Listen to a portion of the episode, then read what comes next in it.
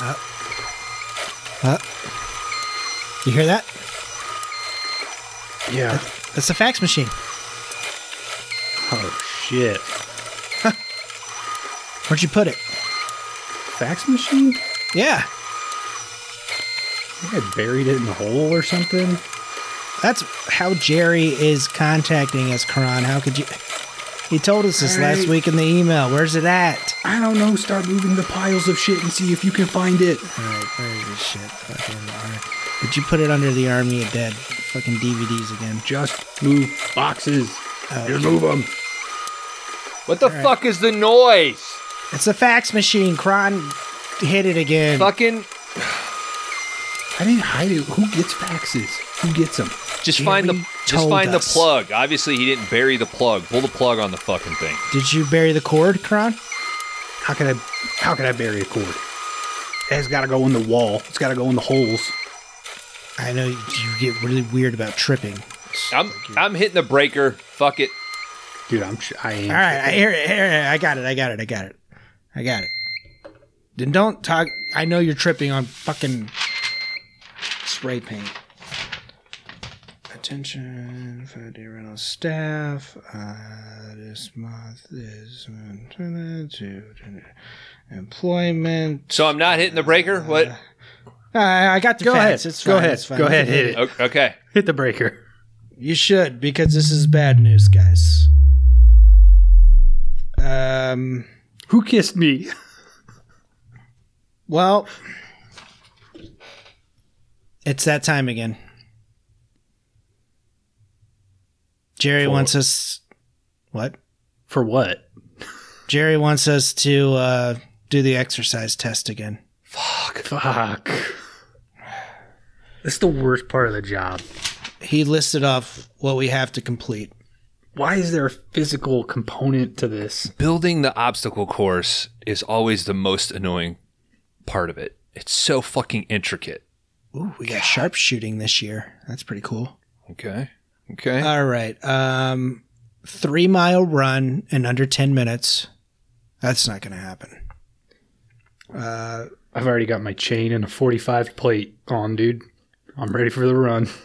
58 hey, each of us just do a mile. Right? It's three miles. 58 What, relay style? Yeah. I'm gonna sit do the- I'm gonna do the first one fifth of the mile and then hand off the baton and then leave the track. What what Uh, did you say, Dan? 58 sit ups in less than two minutes. 58. Yeah. That's not bad. I could do that. um, four chin ups. That's tough. It's tough Yeah, on me. That is a tough one. Is the bar? Where's the bar? Is this the fucking Marines? Got to do fucking chin ups? Can we He's put getting- the bar at chest getting, uh, chest level? Hey, He must have watched G.I. Jane I think or some he- shit. last year we dealt with this. I think there's a mental component to this, right? He wants to see how we can, Mhm. you know, sort of game this. Yeah, it's a, Well- it's about it as much bending the rules as it is completing Yeah. the challenges. Yeah. Okay. Yeah. So you're onto something, Cron. We'll just put the bar really low. Mhm. Use our Right. little feetsies. Sharpshooting. Okay. So that's cool. That's a cool one. Yeah, that was easy. We do that all the Could firing guns all the substitute time in here. crossbow. Okay. Can one of you guys put the apple on your head this time Mm-hmm. for sharpshooting and crossbow? You can substitute a crossbow, but I'm sure Oh. he'll have a target. Um, Rubik's? Cube challenge. Complete full Rubik's Cube in under six minutes. I can do that. I Hope it's mostly done. I'll I'll grab. I'll I'll fucking show you guys. I can do it. I'm out. I can do it while I'm running the, my mile. Uh, full on Genius. three ball juggle for 10 straight minutes. Whew. Yikes. I could do it. What if I only have two balls? He says he will provide all balls. Use one of Dan's. Okay. I got you there. It's a pattern. I'll show you. And of course, as always, guys, one uh, JO in under five minutes. Oh no, I won't be able to do that. Yeah, Oh, the fucking champ is back, baby. Uh, that's Kron's best uh, best event there. I've already started. It's about w- one stroke. Dumbasses. Oh, tiny note at the bottom. Teamwork is not the dream work. You are not allowed to work together. This is an individual event. Fuck. Fuck.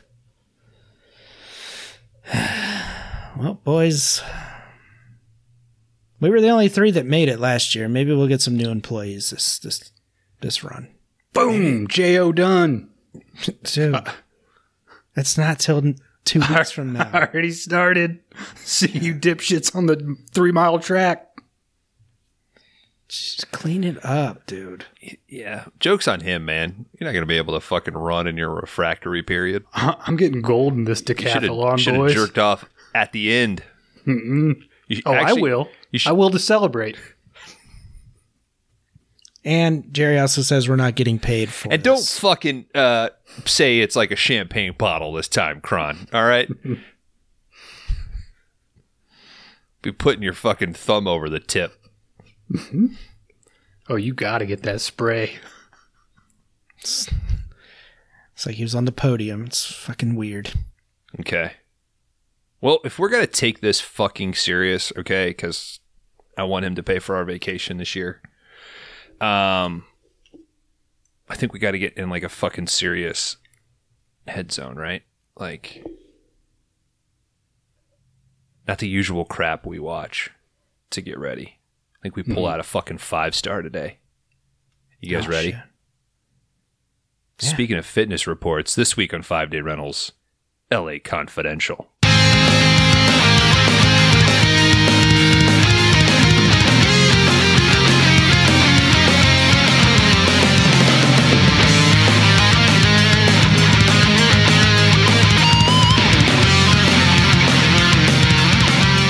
Welcome to Five Day Rentals, the video store podcast. Uh, All that bullshit. It's a five star banger, people. It's the end of the, it's the end of the season. I'm in that last week of school mindset. We've taken our tests. We're moving on. Who gives a shit? But let's cap this bad boy off with a five star banger. I am Bones. I'll be head honcho. The chief, if you will. But I'm clean, goddammit. We'll see. And with me, my two lieutenants, as usual, Laundry Dan, Cron Howard. Sup, dudes? Sup? Sup? Sup? Sup?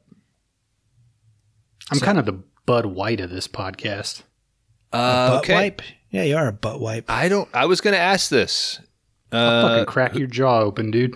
I'm Bud White. I don't give a shit. Three of us, three main characters in this. Who do we? Who do we think we are? I mean, I would have said I was Bud White, but I'm Kim Basinger. Yeah, Dan. I was gonna say Dan's kind of a Lynn. you're not a Sid. Hell no. I think I'm you- this. I'm the Sid, to be honest. Okay, Which one's Sid? DeVito. Devito. Damn it. Thank you, got the good one. You just said you weren't Sid. Hey, I'm Kim Basinger. I won an Oscar. I'm fine. Why? I don't know, but I did. You don't think she's awesome in this? I mean, she's good, but I didn't. I honestly meant to check like who was the competition that year, because I was like, it, she's good, but I don't. I don't think it was an Oscar worthy We have- performance. Plenty of time when I'm rambling on through this plot this evening for you to Google. Uh, you guys seen this before? Surely. Nope, this is Never- the first time never. watch for me. Holy shit. Uh, okay, five star banger rules if you're new to five day rentals. Uh, we set this bad boy up outside of a regular category because every once in a while we want to talk about something good. Goals kind of highlight something that maybe doesn't get talked about as much or a personal five star banger for ourselves. Um, Dan, did you just real quick? Did you rip this and watch it that way? No, I put I have the Blu-ray, so I just Man. watched it. I ripped it, and there were like these weird subtitles that popped up all throughout the entire movie. that would just say like, but they would be happening at like one hour and fifty minutes in, but it would pop up and say Kim Basinger, Lynn Braddock. And then there were some that were like not even people in the movie. It would be like uh David Chaucer, film critic. I was trying to figure out if it was like a film, com- like a commentary, and they were noting like who was speaking. Yeah, I, mean, I don't could have be. it in there. Could be. Could be a trivia track also. Yeah, it could be something like that. yeah. Did you forget to unclick one on MKV or something?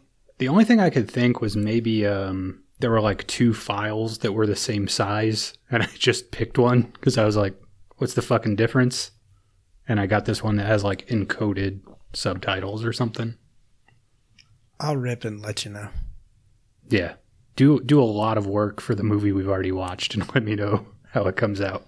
I got to rip it eventually, so Well, I hope everybody enjoyed that uh, two minute tech talk here on Five Day Rentals, Five Star Banger, LA Confidential. Um, join our Discord for further tech discussion. And uh, uh, if you need assistance ripping your physical media to a digital platform, I think the people care. I think they they're fucking pirates that listen to this. this will be the most discussed thing on the Discord. oh, for sure. Um, And diarrhea. Okay. Uh, where was I at? I was oh, just finishing up the five star banger. I select it. I give this fucking thing five stars out the gate.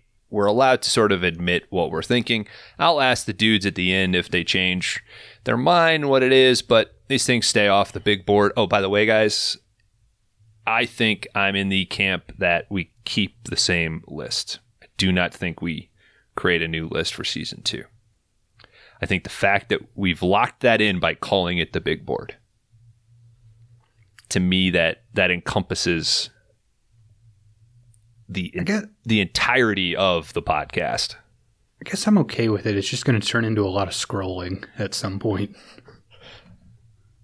For me. That's his reason. Mhm. I I was for a new list, I think, but this is uh, you know, this is democracy. Do we do we put this out to our, our limited Discord users and ask them No, if they have an opinion? Nah, this seems like Nah. an internal. yeah, Okay. this is uh, an internal affair. So, Hmm. Kron, if you'd rather not scroll, you seem to be the decision maker here. I, I mean, need- I'll go with whatever, but I need to think about it. We'll we'll have it decided before season two starts. can't. I But mean, I you- need I need to think. You could throw a Pros and column. You could throw a column on there that says season one, season two, so you can quickly filter. But you, if you do a new list, I don't think we do as many rewinds. Well, I definitely think we should we should do the reline, rewinds like we did this last one, where we do like three or four categories, and then or like three or four each. Yeah. I agree. We're going longer on the categories in season two for rewinds. So like three rounds, three rounds of categories. Yeah, Okay, I'm I'm fine with that. But I think that benefits either way. I'll figure out the list. Figure out if we should do. I kind of I almost lean toward Bones' thing, like a massive list of all, every single movie we've watched. I mean, I'm not mad at it. I'm just saying. We But hope you enjoyed that behind the final. curtain, the three minutes of internal, what should have been an off mic conversation here on Five Day Rentals. Five star banger, LA Confidential, 1997, directed by Curtis Hanson. Guys, first thoughts on LA Confidential. It's cool, Uh, man. It's it's like reading a hard cra- hard case crime novel. It's very old school L.A. noir kind of shit. You know, um, Yeah. Time period works well. It's got enough twists and turns that it is exciting. It feels like a noir, but updated. There's a lot to enjoy. Have any of you read a James Ellroy book? There's a chance. Did he? Has he done any hard case crime? Do we know? I don't know. Because this is part of his Big Four series, right? The L.A. The LA f- quadrilogy or something. Quadret, Quadret, 'Cause- or some shit. Yeah. because uh, Black Dahlia was a part of that, uh, and De Palma adapted that, right? Yeah, Is that, was is that what a De Palma De did. Palma you haven't seen, Kron, or have you seen Black Dahlia? Oh, sorry. I was looking at. Oh, I have seen Black Dahlia. I like Black Dahlia. That's probably like his, uh, you know, like his last kind of one I would probably recommend people watch. Yeah, was that those were 2005 ish, maybe around that time? I think so. Yeah, I think we were at the video store around that time. Yeah, I Um, think I Dan, remember taking Have that you read any Ellroy? Uh, I've read American Tabloid, which is the beginning of another series he did, but this was after uh, Confidential and Dahlia and all that. But yeah, it is. Uh, I'd say. Well, of course, the book's more detailed, but uh, yeah, I mean, this is Ellroy all like all over the place in this twists and turns, dames, fucking L.A. Now, Kron and I were big hard case crime readers. I don't know what that says about us. That if we we just like to be on the edge of smut. Um, I enjoy that that that Just buy a hustler, dude. take. Um, I also read Hustler. I'm not I would- exclusive on the hard case crime. you know, you I have a was subscription to Hustler. Well, not a subscription, but I buy, uh, you know, lots off of eBay. I did recently think about. Um, I know this seems weird, but I was trying to think like, could I buy all of my birth year, like those twelve Playboys? I'd get the Hustlers. It'd be more interesting. True that, but you I know was what? Just stop right there. That might show up to your house. okay. Like a 'Cause- Quota hoodie I'm same year, and I'm that gonna do will the claim. What hoodie? What hoodie? Okay, obviously it wasn't either of you or both of you or whatever. Jury's still out. Yeah. Jerry's here. Yeah, Jerry's here. Now, uh, Dan, you're a you're a Fincher man. You love your Seven. You love your Zodiac. You know neo noirs. How do you feel about these these older? That's kind of where I was going with the the hard case crime thing. Wha- what your question was? How I feel about like L.A. Confidential? Going going back to you know like a, a more true noir versus a, a neo. Is that a style you like? Do you like that time period, post war detective stories, stuff like that? Yeah, I mean, you got some great films that Mr. Hanson did show his cast here as uh, references for this, which is In a Lonely Place. Uh, I think one is actually, you see it in the movie where they walk by the theater. Good Place to Die or something, I think it is. I can't remember. But yeah, I like this. I like this era. Right I like uh, 50s noir. I know Kron is got pretty deep into noir there for a little bit. hmm Yeah, I need to get back to it. Started recording more of them off TCM, so Yeah, like Ride the Pink Horse and shit. Better good shit. record all you can. Apparently, It's good shit. what off TCM? yeah. TCM might be going away. Oh, No. really? You didn't hear you that? hear that? That uh, I guess Zaslav is that his name? They Oh, made some cuts. ru- guy's ruining everything. Yeah, they made a bunch of cuts and shit. I and now This guy fucking I'm- sucks. full, full disclosure, I just did the like abridged version of the story because I read the headline and, and clicked into it. But Spielberg, Scorsese, and PTA were having like an emergency call with him today, as of this record. And the intent was to basically rip him a new asshole about TCM or figure out like what they could do because it's one of the last sort of institutions that's protecting a lot of stuff. And there's stu- like TCM has the ability to show stuff that doesn't have, you know, a physical release or anything yet. Yeah, there's a uh, lot of shit I've seen so- off of there that you can't find. Mm-hmm. And I think also I saw a headline that they're getting ready to dump a bunch of Warner Brothers properties. So I'm not going to TCM have a is, or- Clockwork Orange on no, Max. Warner Discovery is trying to unload a bunch of Warner Brothers properties Oh, and rights. So The only thing on left on Max is going to be fucking Gold Rush and fucking street races. and Last of Us. Yeah. Yeah. I mean, there needs to be something like TC. Like, I'll, I'll just find random stuff on there, hit record, watch 15 minutes, and if you don't like it, turn it off. But Yeah. it is at least like stuff that is not available anywhere else. So, Shutter that shit, dude. I'll pay fucking five ninety nine a month for TCM. well, they have Criterion channel, and we did leave that, Dan. So, Yeah, no, because they were supposed to s- have all the TCM shit on there, but they they just pick and choose. Yeah. When it first came out, they said it was going to be a the TCM library was supposed to be on there with the Criterion, and I was like, oh, that's fucking amazing. Not so much. Well, even the TCM hub that was within HBO Max was still just standard selection stuff that was just technically older. Um, I mean, it was it was a good selection, but I think at this point, if TCM went away, I would personally have no point in having YouTube TV anymore. Like, that's the last thing Fucking that, dog beating on the door. Sorry. Um, that Is he keeps me invested. off on the door or beating? uh, no, I don't think he's due for his physical. He's, he's trying to get ready for his three mile run.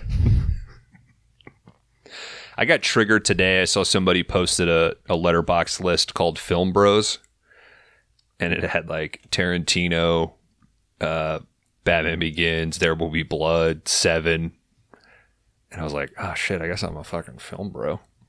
I wouldn't put There Will Be Blood as film, bro.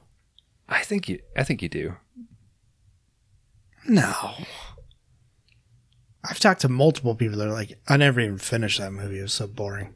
Yeah, but you're probably talking to like Bourne Identity film bros, not. uh Oh my god.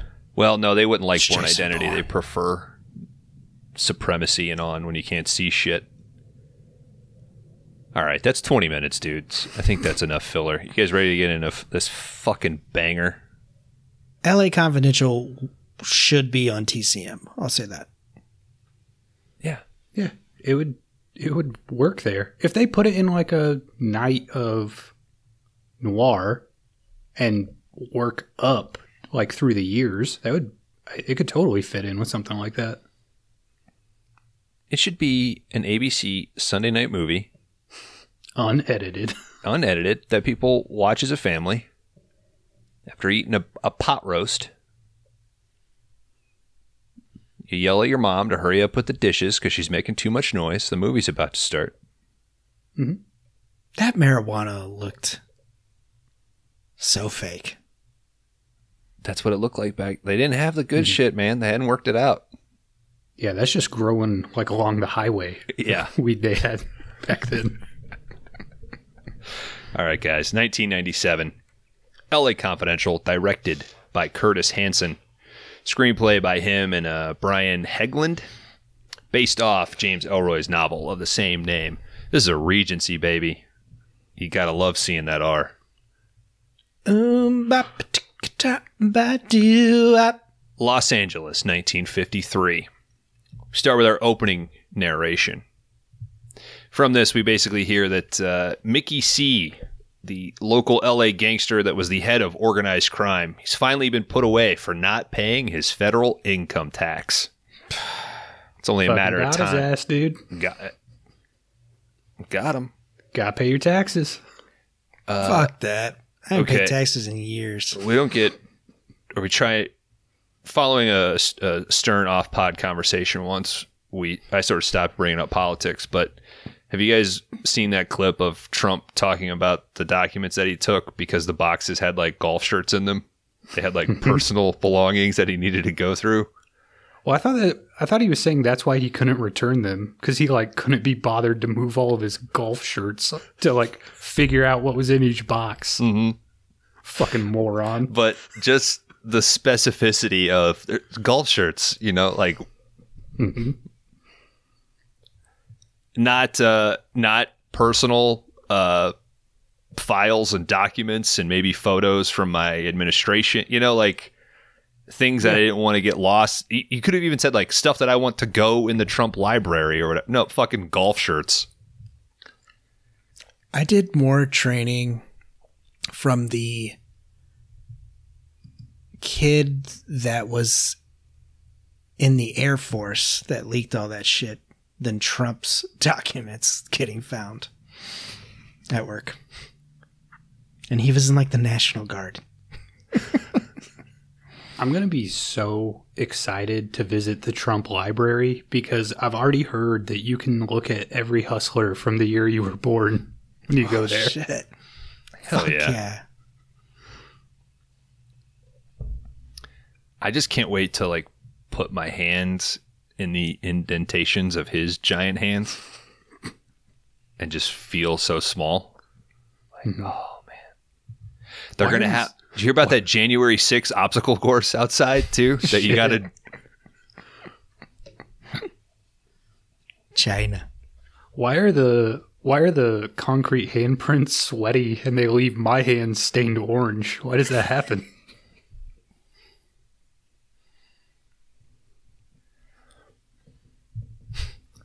It's a fucking there's a Chick-fil-A, a McDonald's. All you That's can it. get That's all you it. can get from the Coke dispenser is Diet Coke. When you walk in, you're handed a fish delight. And there's a little bit of shower. But it's not raining. He does call it a fish delight, right? Mm-hmm. Fucking great. Oh fuck. Four more years, dudes. Uh, okay. The person giving this narration is Sid. Well, we'll see him again in a moment, but he ends his narration with his famous tagline of his magazine, Off the Crash Record, and burn. on the QT and very hush hush. We start meeting our players. Officer Bud White. This is Russell Crowe. He's checking on a recent parolee who has thrown his right, uh, wife around. It's cr- fucking Christmas Eve. Guys, another movie with Russell Crowe attacking a house.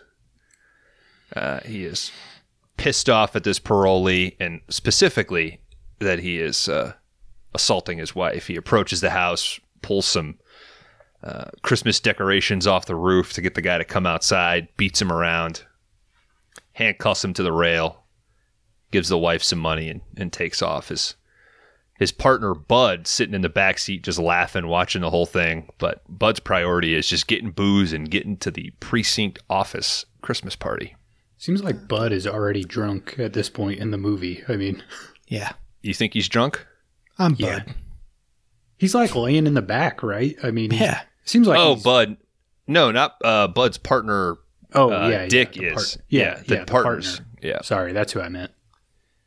This would be our second film with both Russell Crowe and Guy Pearce, right? Yeah. Nice. All right, we meet our next player. Let's just get this out of the way. Kevin Spacey's in this fucking movie. Who? Um, uh, you might know him as Frank. Let him come back. He did do a movie this year, or maybe last year. Maybe It's like an year. Italian movie or something, right?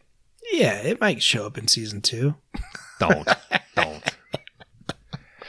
Um, so, it, and it's a bummer. Okay, uh, it, it's a bummer that in the '90s and early 2000s, Kevin Spacey was in a lot of fucking good movies, and unfortunately, he's really good in them. Uh, Also in this movie, so He's uh, he's good in this movie. I yeah, mean, if we just isolate it to his performance in this movie, it's good. He's a terrible, terrible person. yes, Good For actor you, in Brad. this movie. I got five.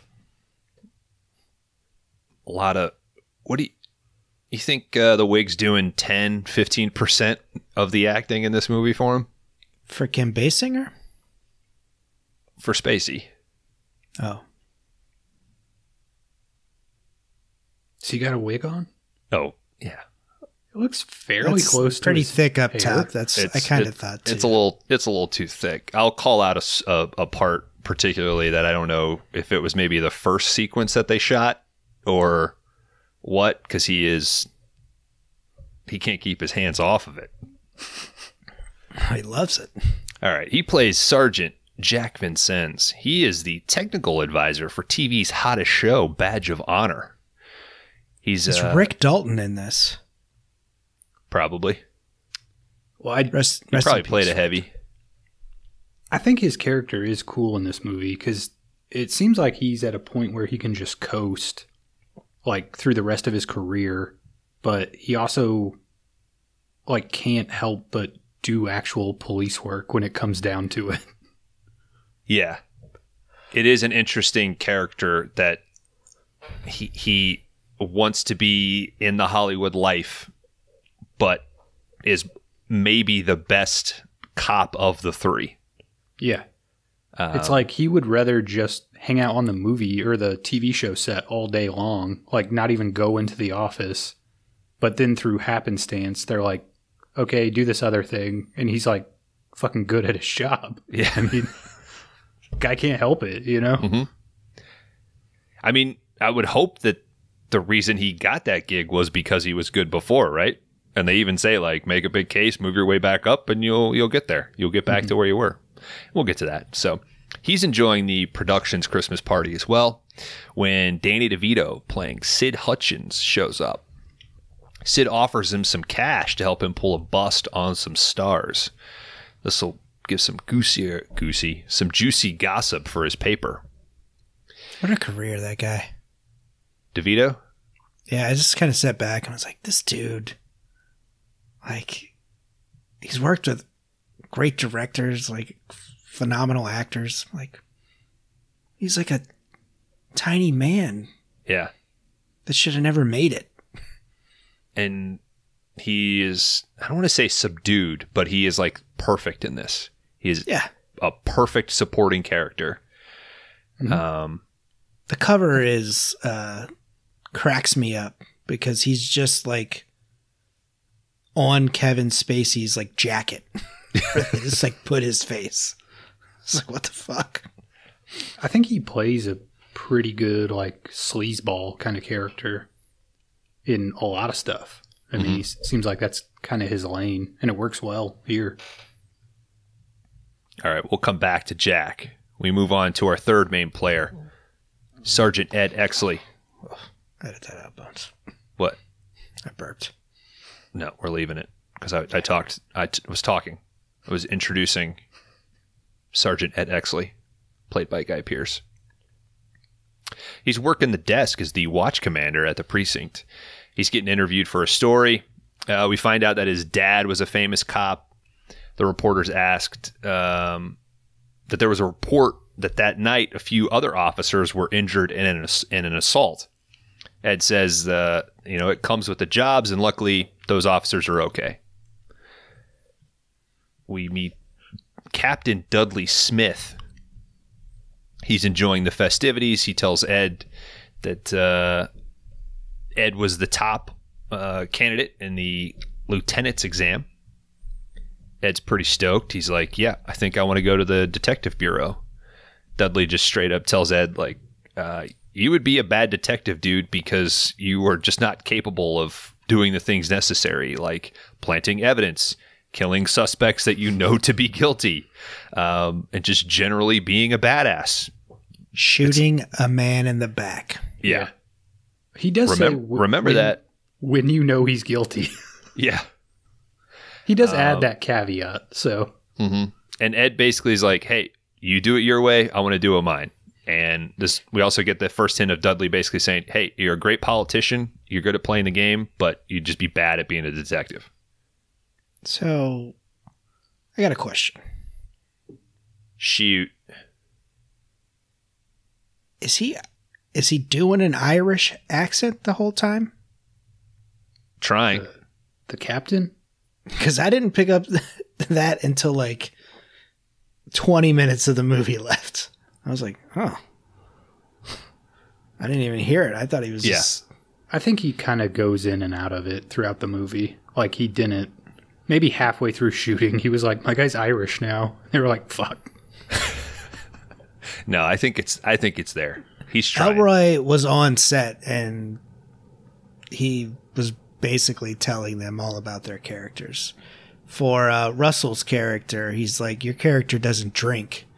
And during an interview, Russell Crowe was like, Yeah, that was super hard for me to do because I didn't drink the whole time we were filming. Yeah.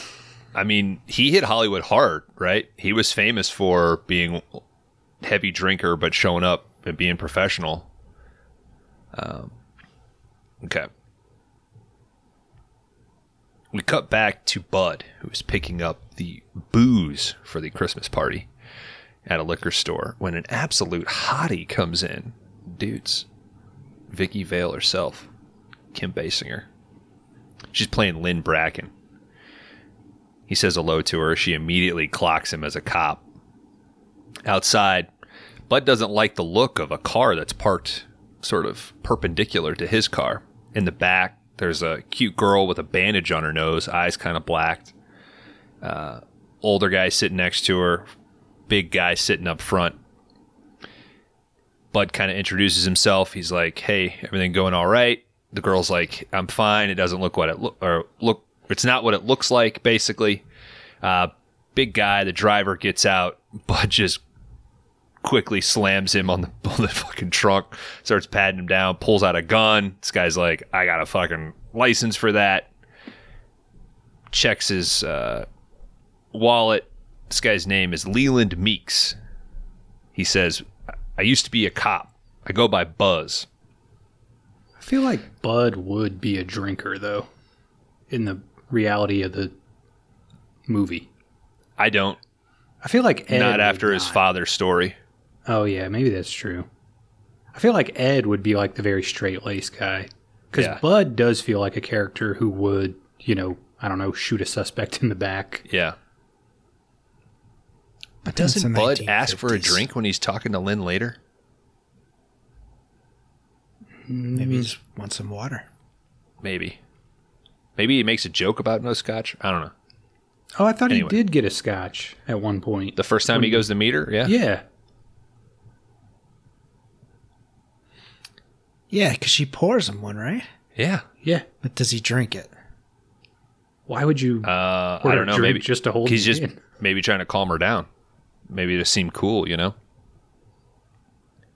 It doesn't matter. It's later in the movie. Right now, we're just introducing everything. So, um, Lynn comes out. She vouches. She's like, "Thank you for caring, but it's not what it looks like." Uh, Bud's partner Stensland, he gets out. He sort of recognizes the other guy, but then he acts like, "Ah, I don't really know him. Let's go. We got to get the booze to the party." So, fucking Dick just wants to get fucking hammered.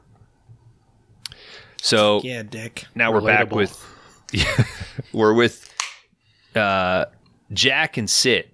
Hashtag about to- that's my dick. They're about to pull up with uh, or to do the movie premiere pot bust, as they're going to call it. So there's a young couple inside this apartment, not bothering anybody, getting it on, smoking some hash, and the whole point is Jack's going to go in, and bust them. This allows Sid to snap some photos, have a nice story.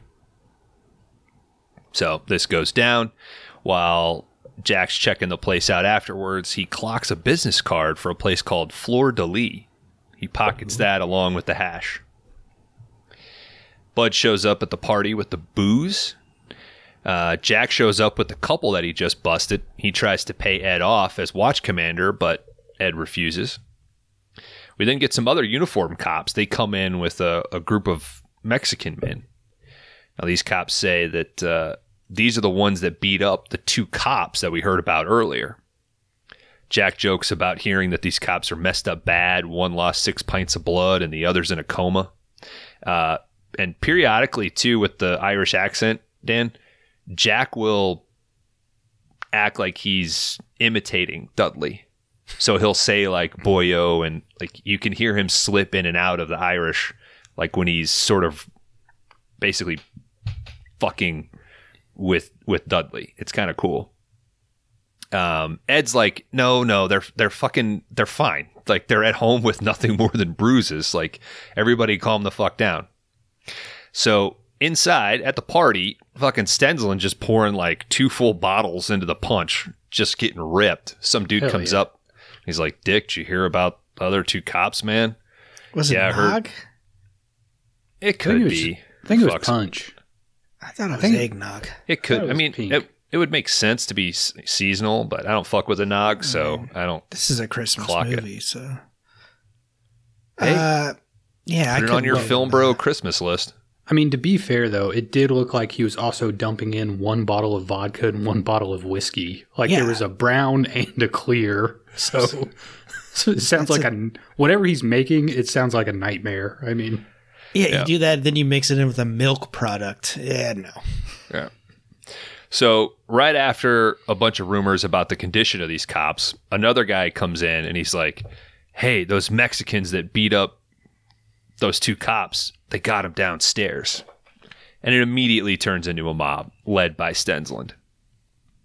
Ed tries to calm them down, but nobody gives him any help.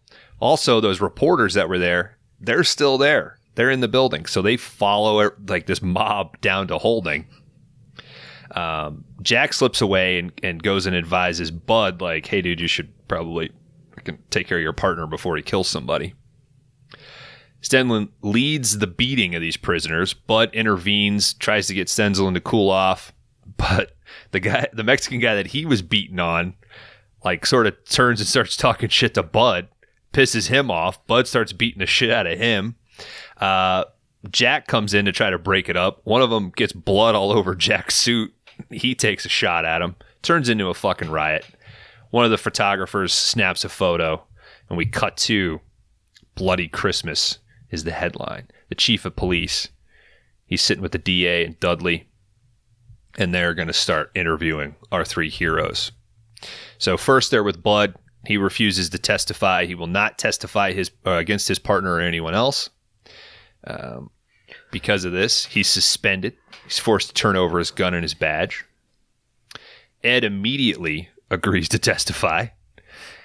He says these fucking guys think dude. yeah. Well, he says these guys think silence and integrity are the same thing. And they're like, all right, shit. Ed's going to play ball. Ed suggests that the department should not sweep this under the rug. Instead, they should force out the guys that have secured pensions and convict Stensland and White. They are the main perpetrators of this thing. Dudley agrees that Stens, uh, Stensland is a, an embarrassment to the force. He's had terrible fitness reports all through his career. And Dudley then goes on to say, like, uh, but Bud White's still a great fucking detective, and I don't think he should be convicted or thrown under the bus. Chief basically says, hey, I'll promote you if you play ball, all right? But we're going to need somebody else to testify. We need another cooperating witness. Ed recommends that they uh, get Jack to do that because he witnessed it. He even hit one of the prisoners. And Ed points out that the most important thing to Jack is his position on the show as technical advisor. You fucking dangle that out in front of him and he'll play ball. It Dudley is- Warren. It is like Ed is at this point in the movie, like Ed is the shittiest guy, but he's also like miles ahead the smartest guy in the police department. Like Yeah. he already knows how to play like every single angle on these guys, you know? And you think, but you think he's shitty? Well, I think the way the movie presents it at first, because he's will like all these I don't know, maybe the other guys are shitty, right? Like they are clearly in the wrong, but Ed Yeah. is the one who's willing to like roll over on anybody. Like he's so focused on uh like justice has to work this way that Yeah. he'll just like blow through all the people that might have his back at some point, you know? Yeah. So I guess maybe shitty's not the right thing, but he's like so altruistic that he is willing to like forego human relationships just to, you know, like see justice served, I guess. Yeah. And it, it's not a cool position to have, right? Bud mm-hmm. is this fucking powerhouse who doesn't fucking suffer assholes. Yeah. right? And is loyal to his partners. Jack is just fucking cool, G- good cop, looks out for the cops around him, but just wants to live a cool life.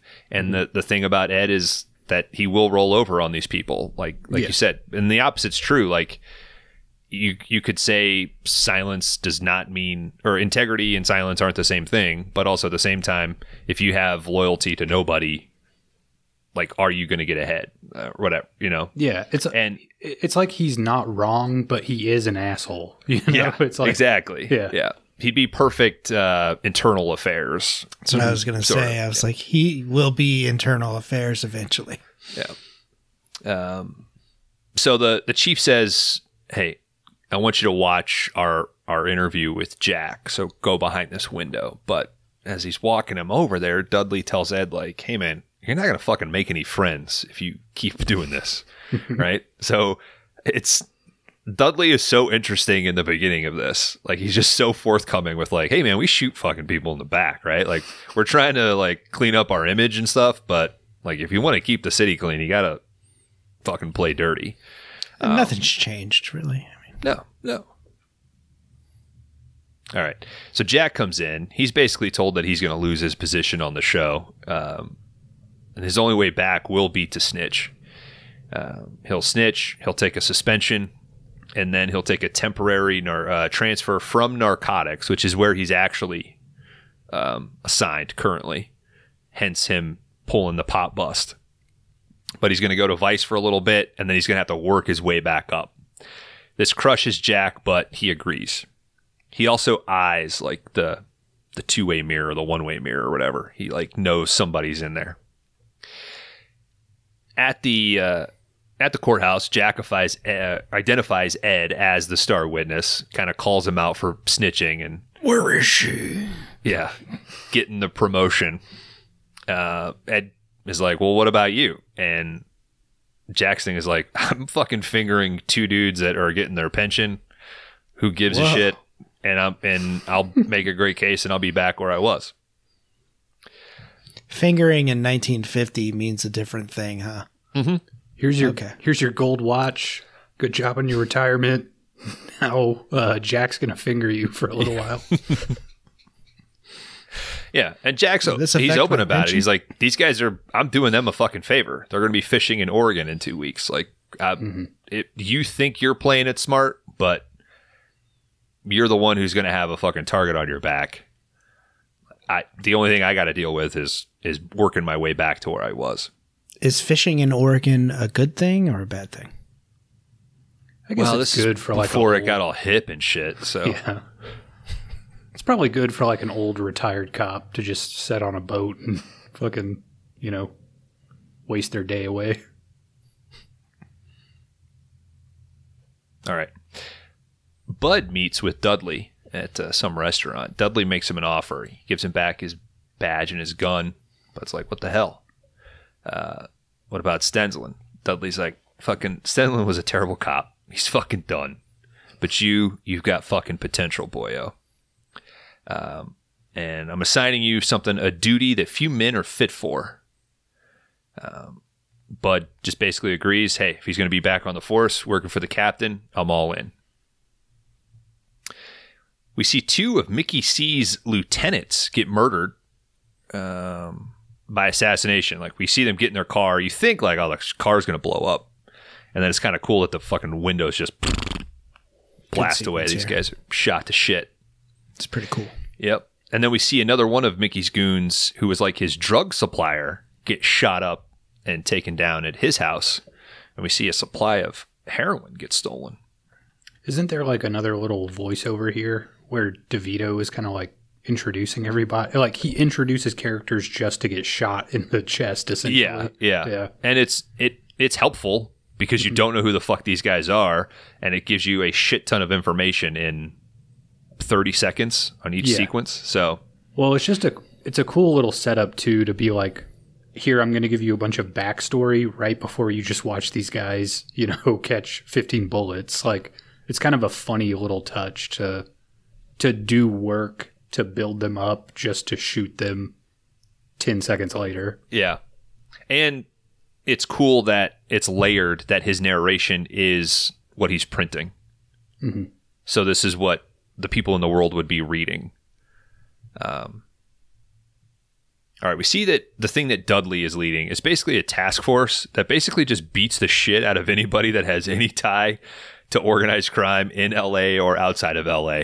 Uh, this first guy they're beating the shit out of, they're like, "Yeah, you were hot shit on the East Coast. Stay the fuck out of LA." And they do this by just having Bud wail on people while they're strapped to a chair out at this abandoned hotel called the Victory Hotel. We see Jack return to the Vice Department. Uh, this department they're getting they're looking into some smut that is starting to increase in frequency throughout the area. Head of the Anybody hanging on a wall? Sadly, no. Oh, fuck. Yeah. Probably in a California prison somewhere, though. Like, Yeah. California prison. All right. All so the walls are brown. the head of this department, he's passing out some evidence, and on this, Jack notices a symbol that matches that Fleur de Lis card. We see him uh, call the number on the card, but he's immediately blown off for not being recognized. I mean, that's a pretty common used symbol. So, just lucky, I'd say. Oh, okay. So he calls up Sid. He says, uh, he asks him, Do you know anything about Florida Lee? Sid sort of blows this off and just asks for other juicy shit because he knows Jack is in the Vice Squad. We see Ed show up for his first day as lieutenant. Uh, Sten, Stensland pulls that uh, hallway bully shit where he knocks his shit out of his hand. Yeah. Hey, guys. Hey. Hello. Hi, I'm Florida Lee. You guys called me? Florida Lee? Florida Lee, that's my name. I'm from Florida. I'm a Florida guy. Okay. Uh, right off the bat, I'm taking it you're from Florida. Uh, any relation to uh, another famous Lee from the South? Lee Harvey Oswald, he wasn't from Florida.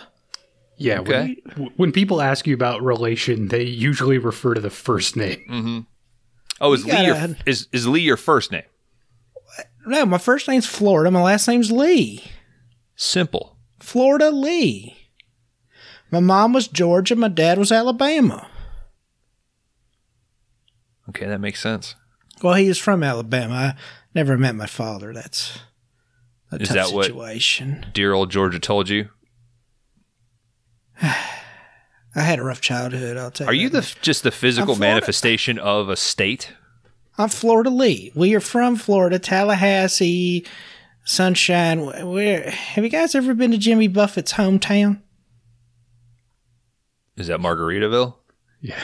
It could be It's I on the that it's on the map down there. latitude and longitude. You got to change it, and you're like relaxed or something. I, I hear. Okay. Uh, we were god awful poor. I, we would never go there. now, uh, Florida Lee, Yeah, apologies. I don't. This isn't me booting you because I'd love to get to know you, but I just want to be forthcoming. Right? I believe in honesty. uh huh. All right. Uh, silence and integrity are not the same thing. I was actually saying fleur de lis, like uh, the like a, it's like a French little phrase. Oh, you want to talk to my sister? Is it is her name Floor? Yeah, Floor. Her name is Floor. Her name is Floor Lee. yeah, Floor. That seems unbelievable. Like floral. Her name's Floral, but we call her Floor for short. Oh, so and her middle just a- name starts with a D, or is just D D E E. It's D E E E. My mom wanted to be fancy, you know. Add that extra E. It's got a little tick above it too. I don't know what that is. I got a tick the other day. I think the head's is still in there. You're gonna get Lyme disease. Mm-hmm. Well, I don't eat red meat anyway. A lot of alligator, shrimp, anything we catch. Would alligator be seafood, or is Well, it e- white meat?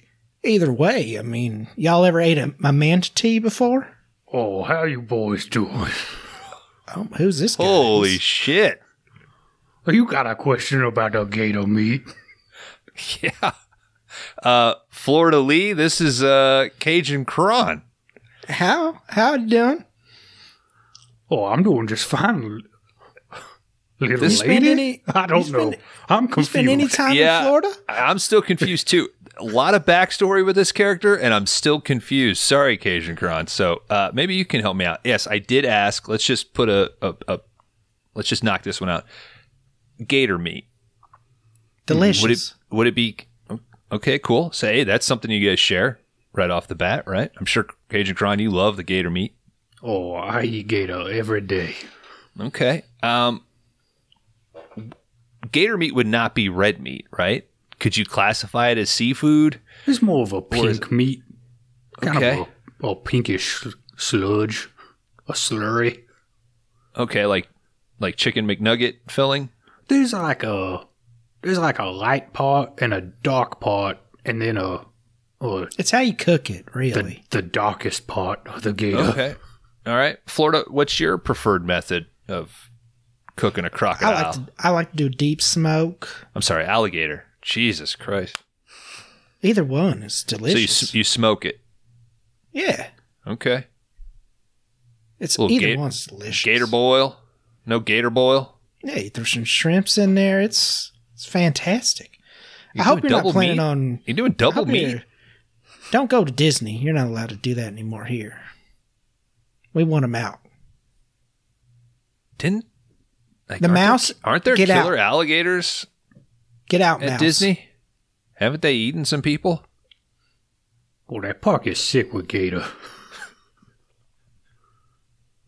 What do you think the most dangerous thing at Disney is though? Is it the gator? People. Is it is it the high prices? The underground tunnel. There's an What's underground that? tunnel? Oh, I was there multiple times as a child. I never Is knew it- about that. Is it like for the employees? The only time I left the swamp, I had both my feet broken in the underground tunnel of oh, Walt Disney World. Jesus. Damn, dude, were Holy- you were you caught Holy, cheating? holy Ron DeSantis. Oh, how do you feel about your boy Ron DeSantis?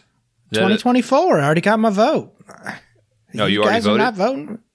No, not well. When October comes, yeah. Oh, okay. I was going to say you can't count mail-in votes anymore. Your side doesn't consider those valid votes. So, I'm an independent. hey, uh, say no more. Whatever is going to keep God in our schools. If that's- if one thing can I'm tell me, for. if one thing about a person can make my eyes fucking roll into the back of my head, it's I'm an independent. Um, Cajun Cron, how do you vote? Oh, I do not vote. Okay, that seems seems fair. Now, how do you how do you elect people in your uh, tribe? Oh, we usually do like a or fight, just a fight.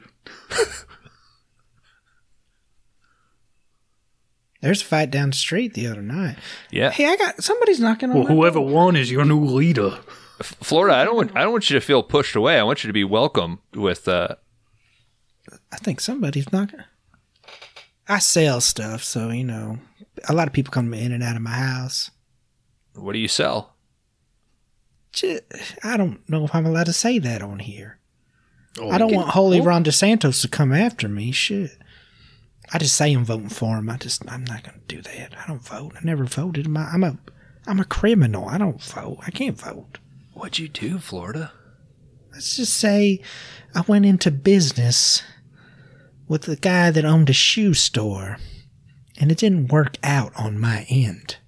Wow. Yeah.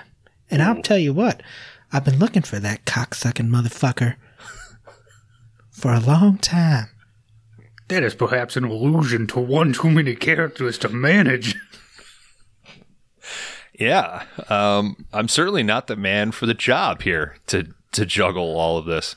Um, c- Look, you can keep on knocking, but you can't come in. Florida, are you referring to? Uh, and I'll bleep this name if it's not. Um, a gentleman can you named can you bleep the uh, CS word that I said earlier? I didn't mean that. I just get angry sometimes. Naz. But he mark- is a we're mark- motherfucker. Are you talking about Nate Hands? Do not mention that name in front of me ever again. So that's who it was. Do Cajun you know, Cron. do you know the Do you whereabouts know of this Nate man? Hands? Oh, he is a uh, A dastardly dog. A dastardly bastard, I'll tell you that much. Oh my god, I didn't. Cajun Crown, did he fuck your girlfriend too? He's been he's been stealing feet from the swamp for years. Just a bunch of feetless gators. Mm-hmm. Just Oh, he's into gator feet too? Swimming in oh. circles, looking fucking stupid as hell. I'll I'll tell you this about Nate Hands. The rule is feet is feet. Okay, doesn't matter. I've tried to I've tried to trick him every time he comes on. Feet is feet. This guy can't be stopped. Disgusting. Fucking bastard. I think you guys should fucking join forces. You know what, mm-hmm. Cajun Crown, FaceTime me. I do not Google want a Meet phone. too. Well, you know what? I'll I'll come up there. It's f- Louisiana, you said. You could contact me through a, a Ouija board. I got that too. Okay. All right, I gotta go. Florida Lee is coming out. There's somebody knocking on. He's Florida Lee, check your door. storm. Check your door. I, I'm going to warn you right now. I'm going to say Fleur de Lis later. I, I won't come in. I promise. I got this to deal with. She's. You're welcome whenever. If you're not, if you're not selling, you know, whatever I you're do- selling. I do a little bit of you know the hush hush hash hash, and then uh, you know, whatever exotic on the, on the QT, animals. huh? Okay. Well, thanks for stopping by. Quentin Tarantino. Is this a movie podcast, by the way? Yeah, it is. Oh, well, I'll let you know right now. Pain and Gain, my favorite movie. Uh, Hey, I'll take it. Hey, uh, I think that was it also on that uh, film bro list I saw. it was Um, wonderful to meet thanks- y'all. Yeah, thanks for stopping by, Florida Lee. I also got to Uh, get Cajun Kron out of here. My buddies are not going to believe this. They both went to the bathroom. They're I'm sure they're wonderful believe- men this as is well. Fucking wild. And if y'all ever come down to Florida, just let me know. You can stay with me. Okay. Well, I appreciate etouffee it. bones. Etouffee, Cajun Oh, Kron. etouffee, sir. Etouffee, etouffee. Dudes, Man, with some class. You guys back? I'm back. Oh my god, I had a piss You're not going to believe this. Dan, you peed. Mm, a lot. We got a new we got a new buddy that came by, Florida Lee. What the fuck? This y'all are gonna What you're, kind of you're not stupid-ass gonna believe name is this when that? you listen back to this. Kron, I I guess you got bothered by Florida Lee, maybe politics or something. You Yeah, a left, lot. Yep. and fucking Cajun Kron popped in. Damn. Yeah, unheard of on the show. Unheard of. Two guests at once. Yeah, Was Cajun Kron nice like he always is? I mean, he was quite civil actually. I think he was he he popped in. I think he got his his gator radar went off. Um, His Gator, if you will. I don't want to say it. I knew it could go both Yeah, ways. I didn't want to say it. I mean, you. What, what else could you call it? It was right there. Yeah. and how is this Florida lead, dude? a lot, lot of backstory, a lot to dig through there. Oh shit! Yeah. All right. Let's keep going. All right. So Ed shows up for his first day. Uh, he gets bullied by Stensland, who's getting the official boot. Um, down in the parking garage, Stensland uh, tells Bud that he's got a hot date. And uh, he offers to take Bud out later. It's 2 a.m. And Ed's left alone It is here too. Yes. All right. Ed is uh, bothered by the clock being a few minutes off. He goes to uh, make a slight adjustment and he gets a call homicide, the Night Owl Coffee Shop. That's mine, he says. He takes the call. Ed arrives on the scene and finds an absolute massacre. We got a cook shot, blood all over the walls and the floor. A trail of blood leads to the bathroom where multiple bodies are piled and riddled with shotgun blasts. The captain There's shows a up. guy with two fake hands to stop all this. Yep. What? Certain, certainly could have put that fire out. What are you doing? Oh, fucking.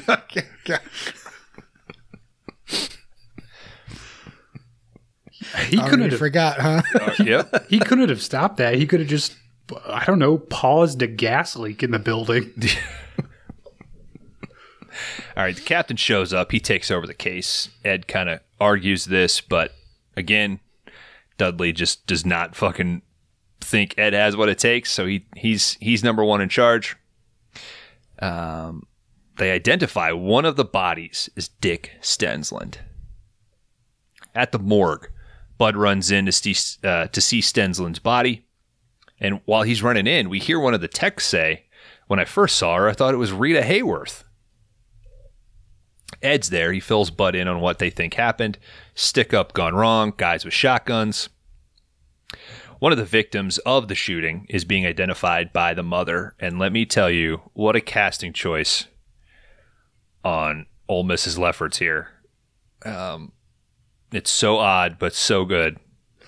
So this poor woman's having to identify um, her daughter. She says, kind of looks like my daughter, but she was a redhead. This girl's a blonde.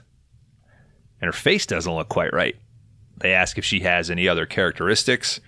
And she says, yeah, she's got a birthmark on her hip. They uncover the body. Sure enough, she's got that birthmark. The mother says that she hasn't seen her daughter since before Christmas. They had a fight because the mother didn't like the girl's new boyfriend. Bud recognizes the girl as the one with the nose bandage on Christmas Eve. Oh. Yeah. And uh yeah, they show it to you. It's like fucking superimposed in the frame. But I appreciate it. Mhm. Captain Smith, he's given a briefing. He says that they have a hot tip which involves some African American juveniles having been witnessed discharge, discharging shotguns in Griffith Park. A park go- ranger. I had to go to the doctor for a hot tip one time. I had to go for a discharge. Was it? Wait, okay, sorry, Kron. I'll come back. Was it that you were discharging or you were unable to discharge? Discharged, had to go about the discharge, and then it wasn't much, so I got discharged. Okay, that makes sense. Kron, hot tip: uh, friction Chlamydia. too close. Okay. you ever had a, a chlamydia test? It's going to say self imposed, but you answered that. What is. Have you had a chlamydia test? No. I had Is a, it just a blood test? I had a gamut one time where like Or did they plunge it? I thought there was something fucked up with my kidney because I was like, I'm pissing like every 15 minutes. And the doctor was like, like, we should test you for STDs. And I was like, it's not possible right now, dude. I've not been fucking. Uh, he was like, no, we should test. And I was like, they're all going to come back negative, dude. Like, it's not that. I promise you, it's not that. I would love for it to yeah, be that. Yeah. he was just thinking you're modest. He's like a hog like this. No way you weren't Yeah. fucking. But I was, I mean, he, he like talked me into the test. I was like, I had to pay a fucking huge bill. I was like, this shit was not worth it. Cleared up in like a day. I don't you know? Probably just a kidney infection. Yeah, it was probably just some little fucking illness or something. I don't know what it was, but it didn't last but like a day. So I should go that. I mean, I pee every 15 minutes. It's an absolute miracle that I make it through this podcast. I don't know what it was, Huh. but it like stung too. I think that's why he wanted to do STD Okay. checks. Yeah. Because it like, it would hurt when I pissed. Yeah. And the only thing they found was like, they did say there was trace blood in my urine. This was like a while ago. So Did they think it was a kidney stone at all? Because when I had my kidney stone, I felt like I was peeing even more, which they said is your body trying to force it out. But Well, he was like, if all this shit comes back negative, he was like, it's a, he was like, it could be a kidney stone. So damn, trying to shame you first. Yeah, Damn. Dirty boy. All right. I Along had a with this, kidney infection, and the guy put the finger in my ass. that wasn't a doctor though. No, Just it some was a dude at the bar. That's a true story. hey buddy, your kidneys are all. I'll tell you if your I kidneys fucking, I fucking help you out, dude. It was in a, a purple glove. I remember that, and yeah, I've had another man I've had another man's finger in my ass in a non sexual way. For now. Cool. You guys never had another man's finger in your ass? Nope. They didn't do that for all the shit I did. They just gave me every test and charged me for it. Oh, they chart. Well, that one they would have done for free, Kron. Some will. No, it's a sore throat, Doc. Pull your pants down, Dan. Now I just go in there with my pants I'm down. so close to telling a story, but I'm I'm not. We got to move on, You should. and it's it's too good. It's too good of a story, but we'll save it for another day. All right. Uh, along with this hot tip about the guy sh- uh, shooting shotguns, uh, a park ranger identified that a late 40s Mercury coupe was also at the scene, and this is pretty close to the one that was identified outside the Night Owl. Jack says he knows a guy um, a guy that knows basically everything that goes on like south of Jefferson. I think he says like in that neighborhood. Yeah, I know a guy that went south too. Fuck. Yeah, your doctor that stuck his finger up your ass.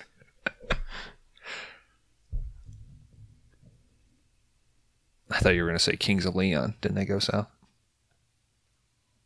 Kings of Leon who can't think that- perform in St. Louis because the pigeons shit on him. I'd be fucking pissed too. Clean I'm your city to- up.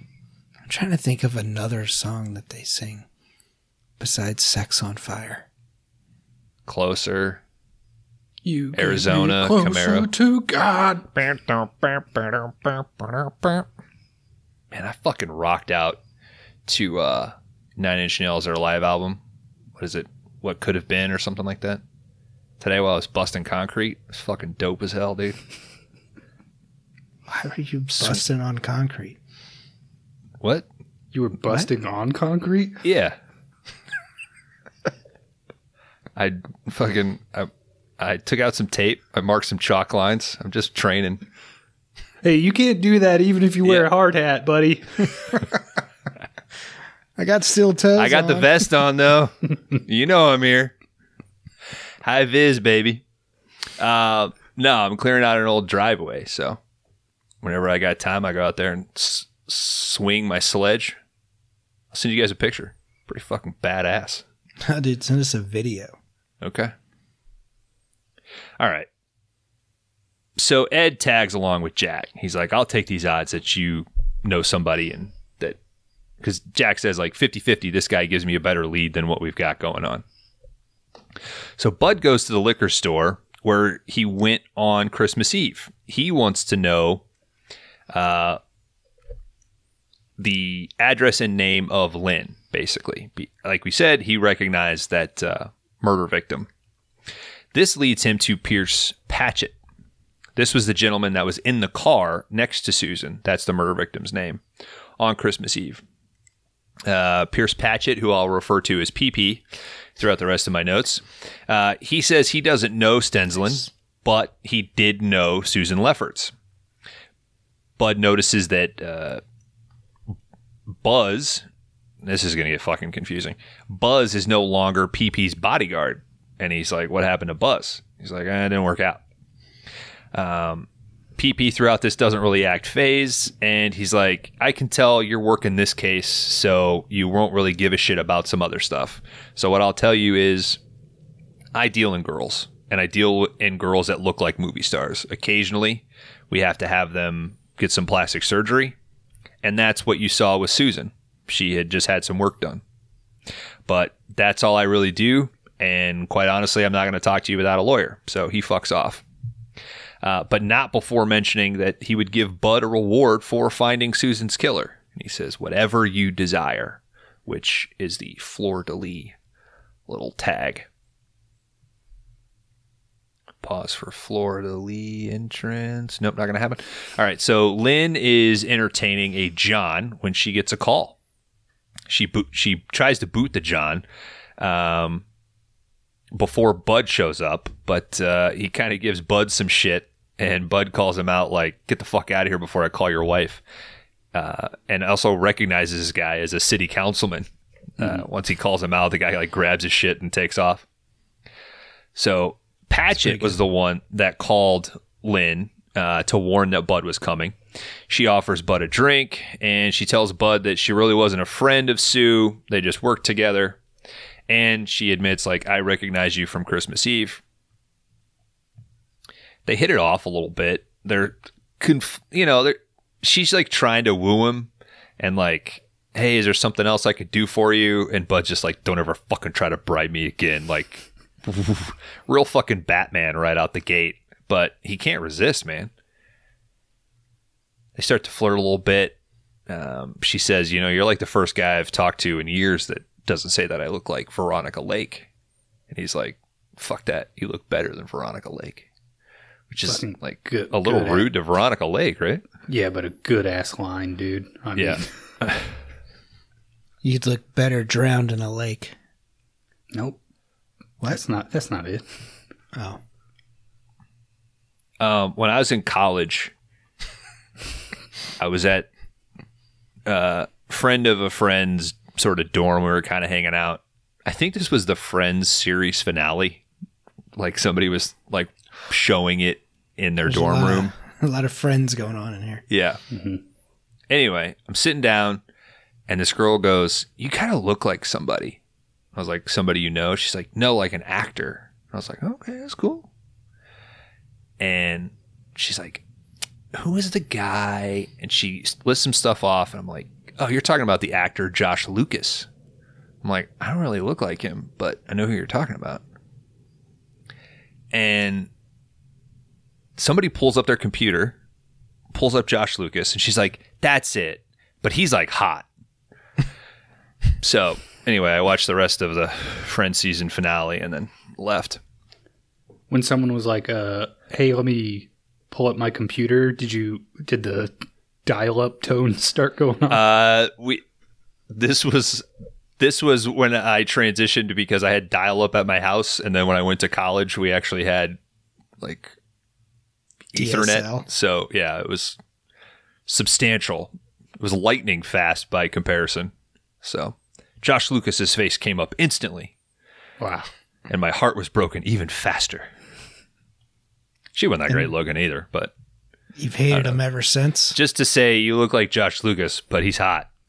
Uh, little- Yeah, I was gonna- rude. I was gonna say, did you throw out like another topical reference, like uh but something equally as hurting, like you look like the Taco Bell dog or something. No, I, I I can't stand confrontation. Um, also, I mean, I should have said something like, "Yeah, I could fucking do Home Depot commercials." Yeah, I could be a fucking shitty ex-husband. Yeah, I could be a fucking shitty dude in Ford v Ferrari. Yeah, I could do all this, I was gonna say I'm trying to think of but I'm not. I know there's one movie that he's in that nobody's ever seen, but I think he's uh, in Hulk, the Ang Lee Hulk. is he like the government guy? I don't think he's the. I don't. I think he was uh, love interest of his love interest or something. I think he's one of the first like you won't like me when I'm angry sort of people. Somebody else in that movie, but I don't want to say their name. We've had two guests already. All right. Uh, Jennifer Jason Lee. No. Jack and Ed show up to a boxer's house. Um, they sweat him for some info. This is the guy that Jack knows that that knows what's going on in the neighborhood. Uh, a little back and forth. Jack's like, "Hey, if you me some information, maybe I can help out and get your brother's sentence reduced because he's locked up." The guy's like, "You know what? I'll fucking play ball because the guy's a piece of shit." I know of a guy named Sugar Ray Collins. He drives a maroon Mercury coupe, and he's known to kill dogs. Dude is straight trash. So Jack and Ed, they go to where Sugar Ray lives. When they show up, they find that two other cops are already on the scene. These two cops have found the coupe already in the garage. Inside the coupe, there's some shotguns, some shells, some cash. They kind of conflict over who's going to take the call or whose bust it is, but Ed orders them like, "Hey, I'm ranking officer. We're all going in together." They go in as a team. I feel like all this stuff is so conveniently placed. Like, if you were a real cop, you should be like, this is a fucking frame. Like, this is. like, no way it's this easy. It's ec- it's so expertly staged. Mhm. The way like two are sort of crossing each other, and then there's one kind of leaning up against the chair or the the back seat. Mhm. All right, so they breach the apartment. Ed has to stop the two trigger happy cops from shooting the shit out of the suspects. So these three black men they're arrested. They're taken to the station for questioning. Ed is going to be the lead investigator or questioner here. Dudley tells Ed that the shotgun riflings match the night owl shootings. Ed begins his interrogation. This is a fucking great scene, and I'm not going to do it justice. So he starts with Sugar Ray. Now, Kron, we mentioned before record, we were talking about Seinfeld. Do you recognize Sugar Ray? I didn't. Uh, he's John Paul. Oh, shit. Yeah, my all-time favorite Seinfeld episode. The guy who's like the runner and they. Yeah, the marathon his, runner. His alarm. Yeah, who's who missed the Olympics Yeah. because he slept in. Yep. All right. Um, so Ed starts to put the moves on in this interrogation. He's questioning.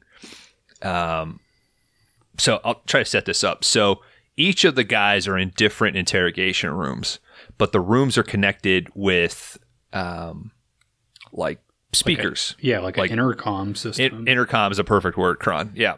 So there's like little switches underneath the table. So he will be asking a question, and once he kind of gets a answer that he kind of wants one of the other people to hear, he'll hit this switch, and it'll pop on the intercom in that other guy's room. So there's a lot of homophobia in this. They're basically saying like, didn't you go to this camp with the with this other guy and we heard that you took it up the ass and do all this other stuff and he would and then the perp would then say like nah fuck that that was the other dude that would take it up the ass Yeah, I And already covered that. Let it go, guys. Shit. so and He was so a that would, doctor.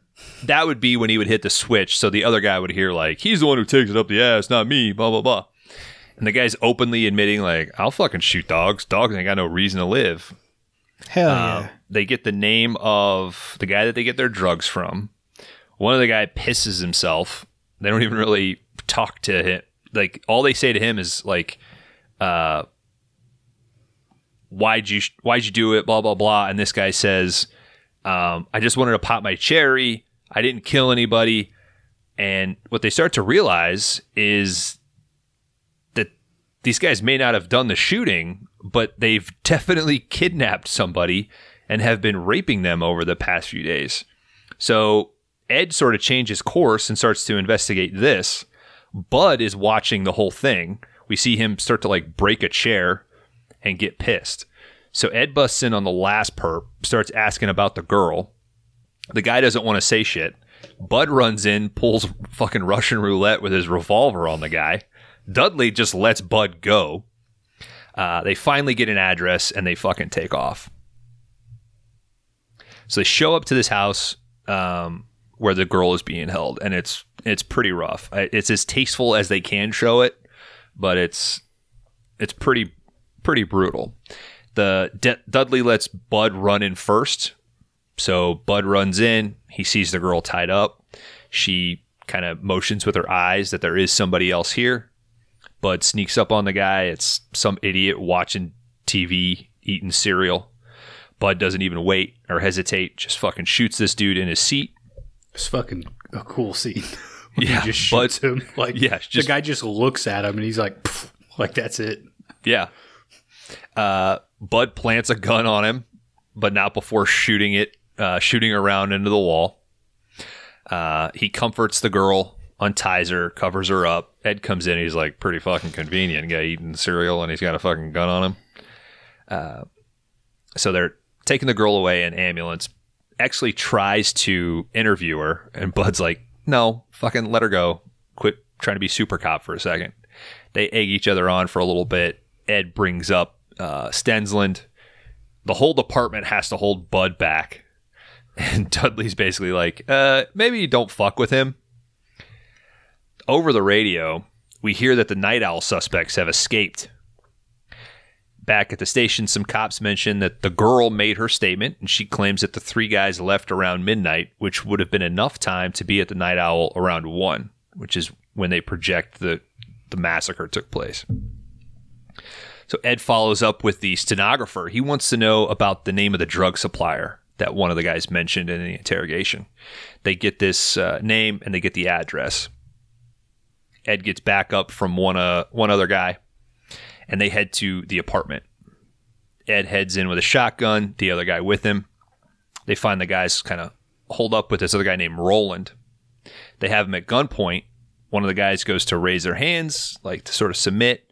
When they do, they knock a beer bottle off the table, and all shit goes fucking loose. So they shoot two of them. One of the guys shoots Ed's back up. Ed shoots that guy. Um, Sugar Ray is the one that takes off. They got to run through a few apartments. They run through a hallway. Sugar Ray pushes some people out of an elevator, just gets in. Ed takes off behind him, gets to the elevator right as the doors are about to close, sticks his shotgun in the crack, and just blows Sugar Ray away. And we take our first pee break.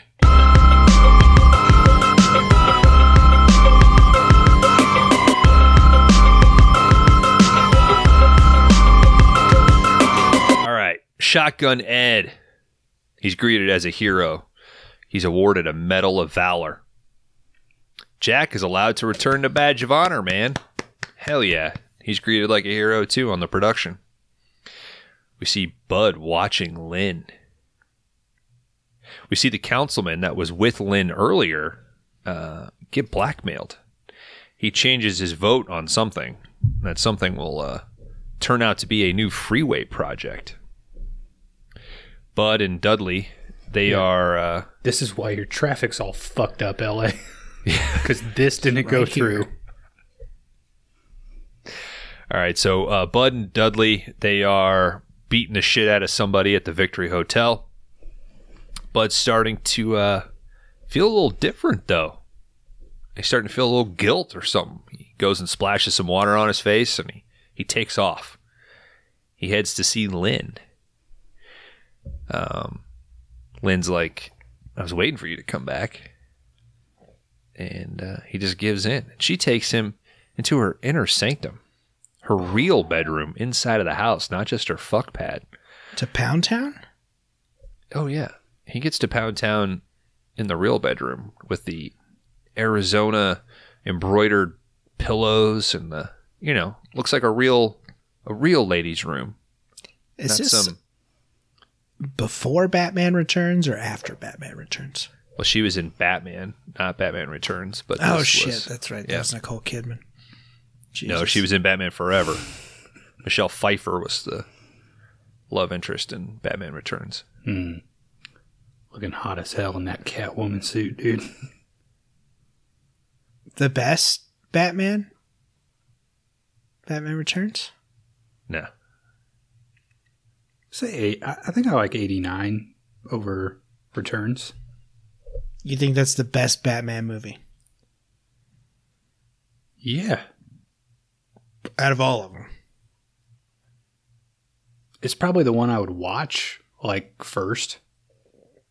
Seems like a pretty subjective question, though, Dan. Right? I mean, there's so many at this point.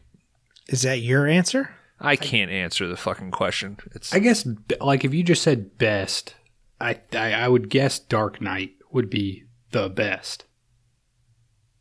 But what would I rather? I would rather watch Returns and 89 over all the Nolans. I think I'm going the Batman and then Batman Returns. And then maybe 89. And then Dark Knight. I mean, The Flash is more of a Batman movie than Batman Returns is.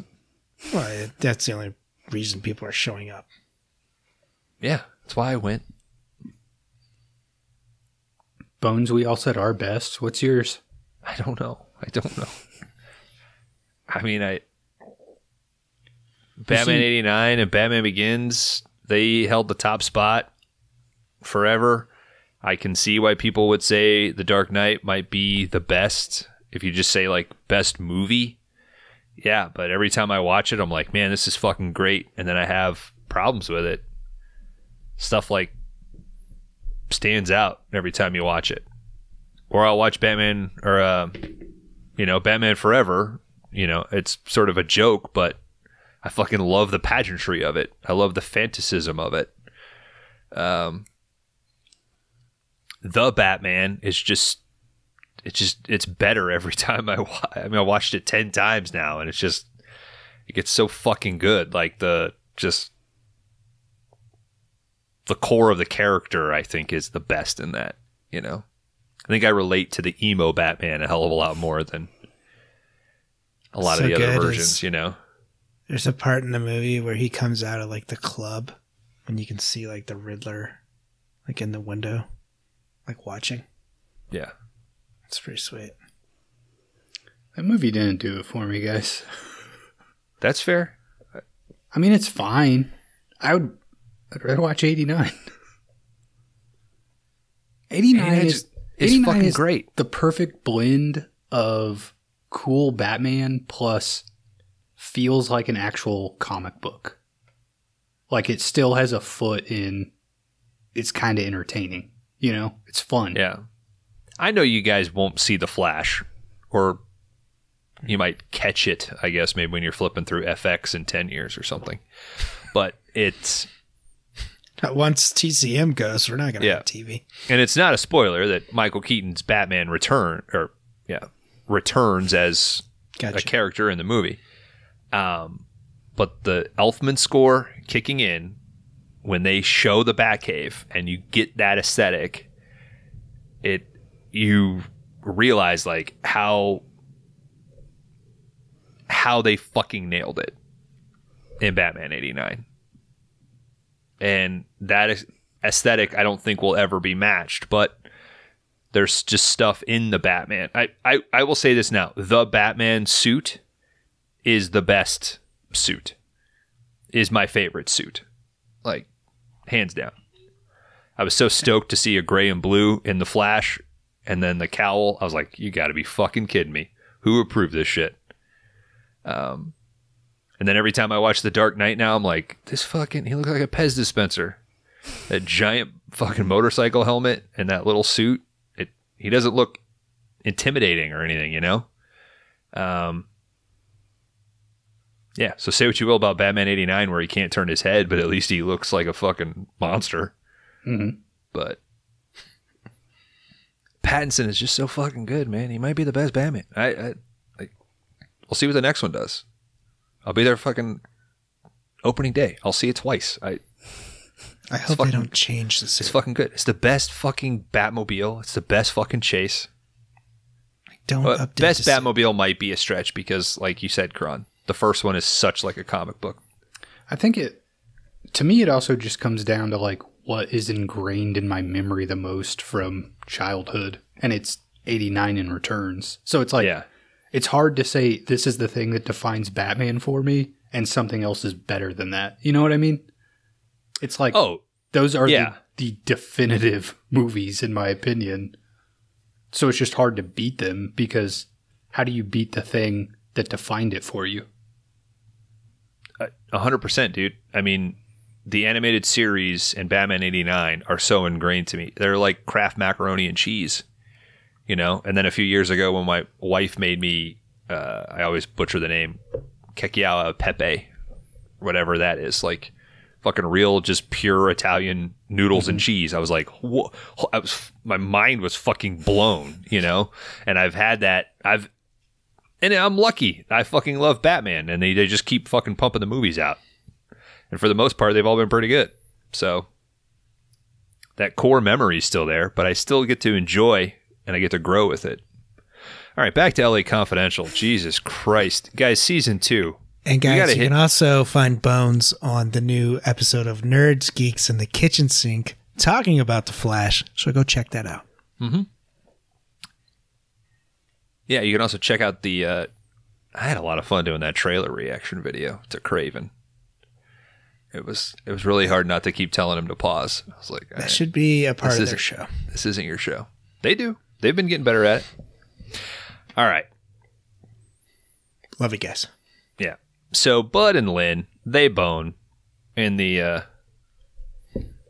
in the real bedroom, as we call it. Fuck yeah, dude. Yep. All right, we see Jack. He's at a campaign event that's being held at the set of Badge of Honor. Sid approaches him and he's got another play. Turns out that the DA, Loew, who we saw in the uh, Bloody Christmas interrogation, uh, along with the chief, turns out that this DA is a closet homosexual. And Sid is trying to set him up to bust him. Now, he is paid $100 to a guy named Matt. And Matt happens to be the guy who was busted in the movie premiere Pop Bust on Christmas Eve. So, Right on. Yeah.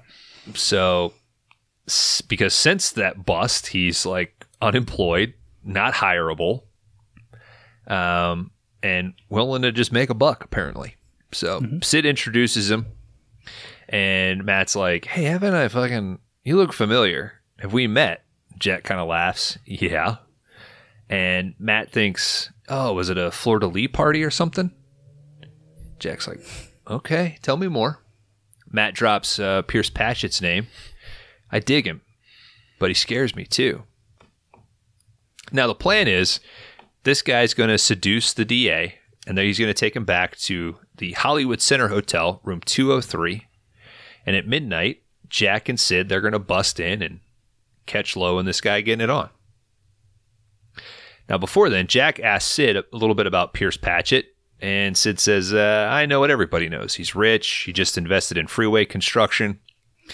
And Sid says, uh, Patchett isn't gay or red, so he can't help me in my fucking quest for sleaze. We see Bud and Lynn taking in a movie, having a fun. Jack is just drinking alone in a bar. He's starting to feel guilty. He's looking at that 50 bucks in his hand. Fucking brutal. So he leaves that as a tip and he takes off. Exactly what I look like at a bar by myself. Do you have a lot of experience? I have the 50 alone. bucks, and the guy's like, Hey, you're bleeding. Are you okay? And I'm like, Yeah, I'm fine. that a hidden reference Yes, it is. with your bag full of guns? Blaring uh, California punk music on your boombox. All right, so Jack decides he's going to head to the hotel early and try to stop this embarrassment. But when he gets there, sadly, he finds Matt dead on the floor, his neck slashed. Ed is helping that rape victim get released from the hospital. He's pushing her wheelchair, and she happens to say that she doesn't really know what time those guys left. And she admits to lying. She's like, Who was going to care about a poor Mexican girl that got raped? Like, the only reason you guys got justice for me is because you thought that they also killed those people at the Night Owl. We see uh, Bud and Lynn in bed. She's talking about her hometown of Bisbee, Arizona. Cute little line here where she says, you know, I'm going to move back there one day and open a dress shop. The girls in Bisbee deserve a little glamour. They do. Bud starts to go on about um, Fucking train wrecks in Bisbee, dude. A bunch Uh, of butter faces.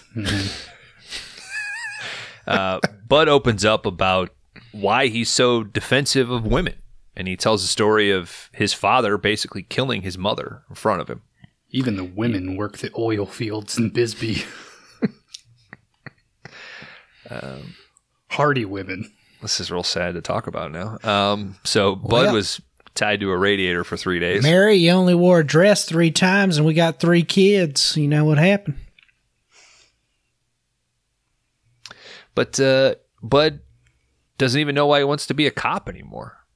She says, "Was it because you wanted to like get some justice for your mother?" He's like, "I, I, I don't know. All I'm doing right now is just like strong arming people." But he's he wishes he could do more, work actual cases, and he knows that something's up with the night owl. Be a better person, bud. He's trying. She's going to push him right here because he says, uh, I don't think that the guys that Ed shot were the ones that pulled the night owl, but I just don't feel confident in my own intelligence. And she says, You're fucking smart, bud. Get out there. Okay, you can do it. He's like, fuck yeah. I'm gonna do it. So he shows up at the morgue and he asks the uh, the main tech there about the night owl. And the tech points out that the case files are still hanging around. Bud starts to look through and he realizes that Stensland's blood is on the wall. And he asks about that. And while he's looking through, he realizes that a photo captured another mug at the table that Stensland was sitting at with lipstick on it. I- what the fuck? I do like in this movie that the I don't know you call him mor- morgue tech mortician, but I just call him morgue tech. Yeah. this this guy is like the driving element of the plot in like two or three scenes where but he's also like exacerbated of like all the files are over there like go fucking look at them Why won't you guys fucking clean this shit up? Yeah. I'm busy as hell. yeah Yeah. he's like always got three or four dead bodies that he's like trying to process and yeah all these fucking detectives keep showing Yeah. up to ask him useless questions He is cool with Jack later, though. He's like, hey, badge of honor, just the facts and shit. Like, and Jack doesn't really suffer it. But, all right. So, uh, this was Lefferts, Sue's Lefferts lipstick, maybe on that mug. So, Bud goes to Lefferts' mother's house, and the old lady identifies Stensland as Sue's boyfriend. She also mentions that her neighbor told her that one day when she wasn't home, Susan, her boyfriend, and another man, they were there. The neighbor said they Side by she, side. she heard a ruckus. So Bud asks about the ruckus while the old lady keeps looking at this door. And the bottom of the door is kind of blocked by a towel. And this is suspicious to him. She's like, Don't go in there, don't go in there. He runs in and gets You a smoke- fucking awful. you smoke weed in this dorm room is that what that's for Tonight's your last night, old lady. supposed to exhale through some dryer sheets, you Yeah. idiot. All right. So the lady's like, I think something died underneath the house. Like, I'm You sorry. guys know I had to take the dryer apart yesterday to get a rock out of it. i saw that Yeah. Have kids, they say. At least your dryer rock and rolls, huh? It, if it would have got turned on, it would have fucked that whole thing up. Have you ever seen that shit where people throw like a brick in them? Yeah, and they Fucking- like disintegrate. Awesome. Yeah. This went down the what do you call the shit that comes out of it? The lint trap? Lint trap The yeah, fuzz. into the fan, like into between one of the fan blades. Yeah. And for a second, I was like, maybe if I turn it on, it'd just shoot it towards. I was like, well, good thing I didn't fucking do that shit. We lived in an apartment that had uh, really small, like European style washer and dryer, right? You could maybe wash like two pairs of jeans Two it. speedos. It was it was fucking brutal. And the dryer would not get hot for some reason. So we asked the guy to come out and or the, the super and he came and he looked at it and he kind of tweaked something and uh he pulled out like a hairpin or something that was in Sam's pocket. And he's like, This thing was blocking the thing. Well, he turned it back on another week later, like it's still not getting hot. I was like, I, I don't know what's going on. Uh he comes back again and he pulls out like a penny and he fucking taped the penny to the door with like a little post-it that said maybe clean out your pockets and i was like all right. So for a month i'm religiously going through all the clothes making sure that there's nothing that could be after a month i call him back. I'm like listen he keeps coming up here. He keeps finding stuff and leaving like these aggressive notes but i don't think this has anything to do with it. And he comes up and he was finally like yeah yeah like, like the heater went out. So like the the fucking bobby pin and the penny had nothing to do with the heater.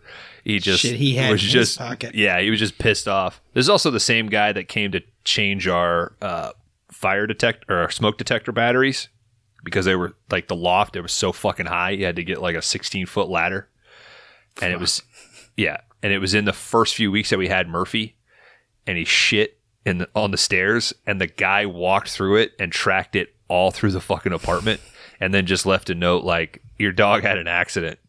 I was like, Yeah, the dog had an accident. You made a fucking mess. Oh, I was so pissed. I think this guy just hated you. Like, I think so. he's Yeah. looking for opportunities, dude. Clean out your pockets. Clean up your fucking dog. I think he uh, planted that penny though. Yeah, I believe. I believe so. It was double sided, Oh shit. And it had the fucking eye of Lincoln scratched out. All right. Hubba hubba hubba hubba hubba. Bud goes underneath the house and he finds a fucking body, man. Oh shit! So did the old lady know? Like was she covering or was she just truly like it stinks No. over there? She thought something died underneath the house, Yeah, but I think she just thought it was a rodent or something. She didn't check it out. That damn So- cats again. But you're right. The body is covered. Bud uncovers it, digs around, pulls out a wallet. Holy shit. It's Leland Meeks. Buzz Meeks. He c- climbs out from underneath the crawl space.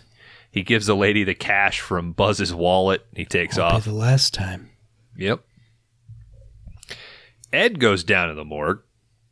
The he starts talking to the tech. The tech hints uh, uh about the odd. Oh, when Ed gets there, the tech's like, "Hey, you want to know what the fucking murder victim from the hotel had in him?"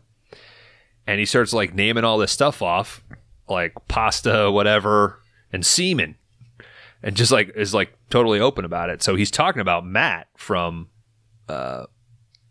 the DA bust or whatever, which I thought was a cool little. I mean, it's the homophobia thing's not cool, but I like how all the cases sort of fold and they're layered on top of each other, and a lot of stuff is uncovered. Or like on second watch, you're like, oh, the morgue's talking about that. They're mar- they're talking about that case or whatever. Anyway, uh, and he tells Ed like, oh yeah, you know, fucking Bud was down here asking about the Night Owl case too, and Ed can't fucking believe it. Like dipshit Bud, like trying to actually work a case. And he's like, Well, what did you tell Bud? Where did he go after he was here? So, cut to Ed showing up at the old lady Lefferts house. She's smoking a cigarette on the porch.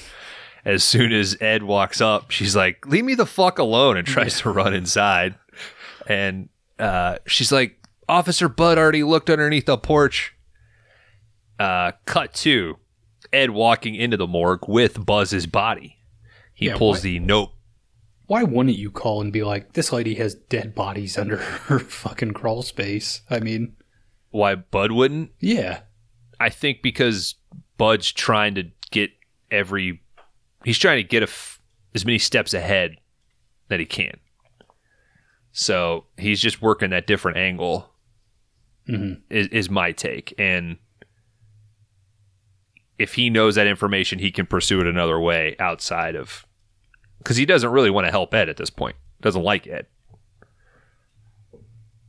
Yeah, I feel All like right. just for this old lady, though, you'd at least call in and be like, I don't know, man. I don't know if you could just leave a body under a floorboard and Yeah, it not be an issue later. You know what I mean? Yeah, he just likes women so much he doesn't want to embarrass her or bother her. Where Ed will just be like, she was from the Dust Bowl, man. She doesn't complain about stuff. Mm-mm. No, She's she's happy to have a house. she's fine leaving that room as the stinky room in the house and just, you know, living she's like, this- elsewhere.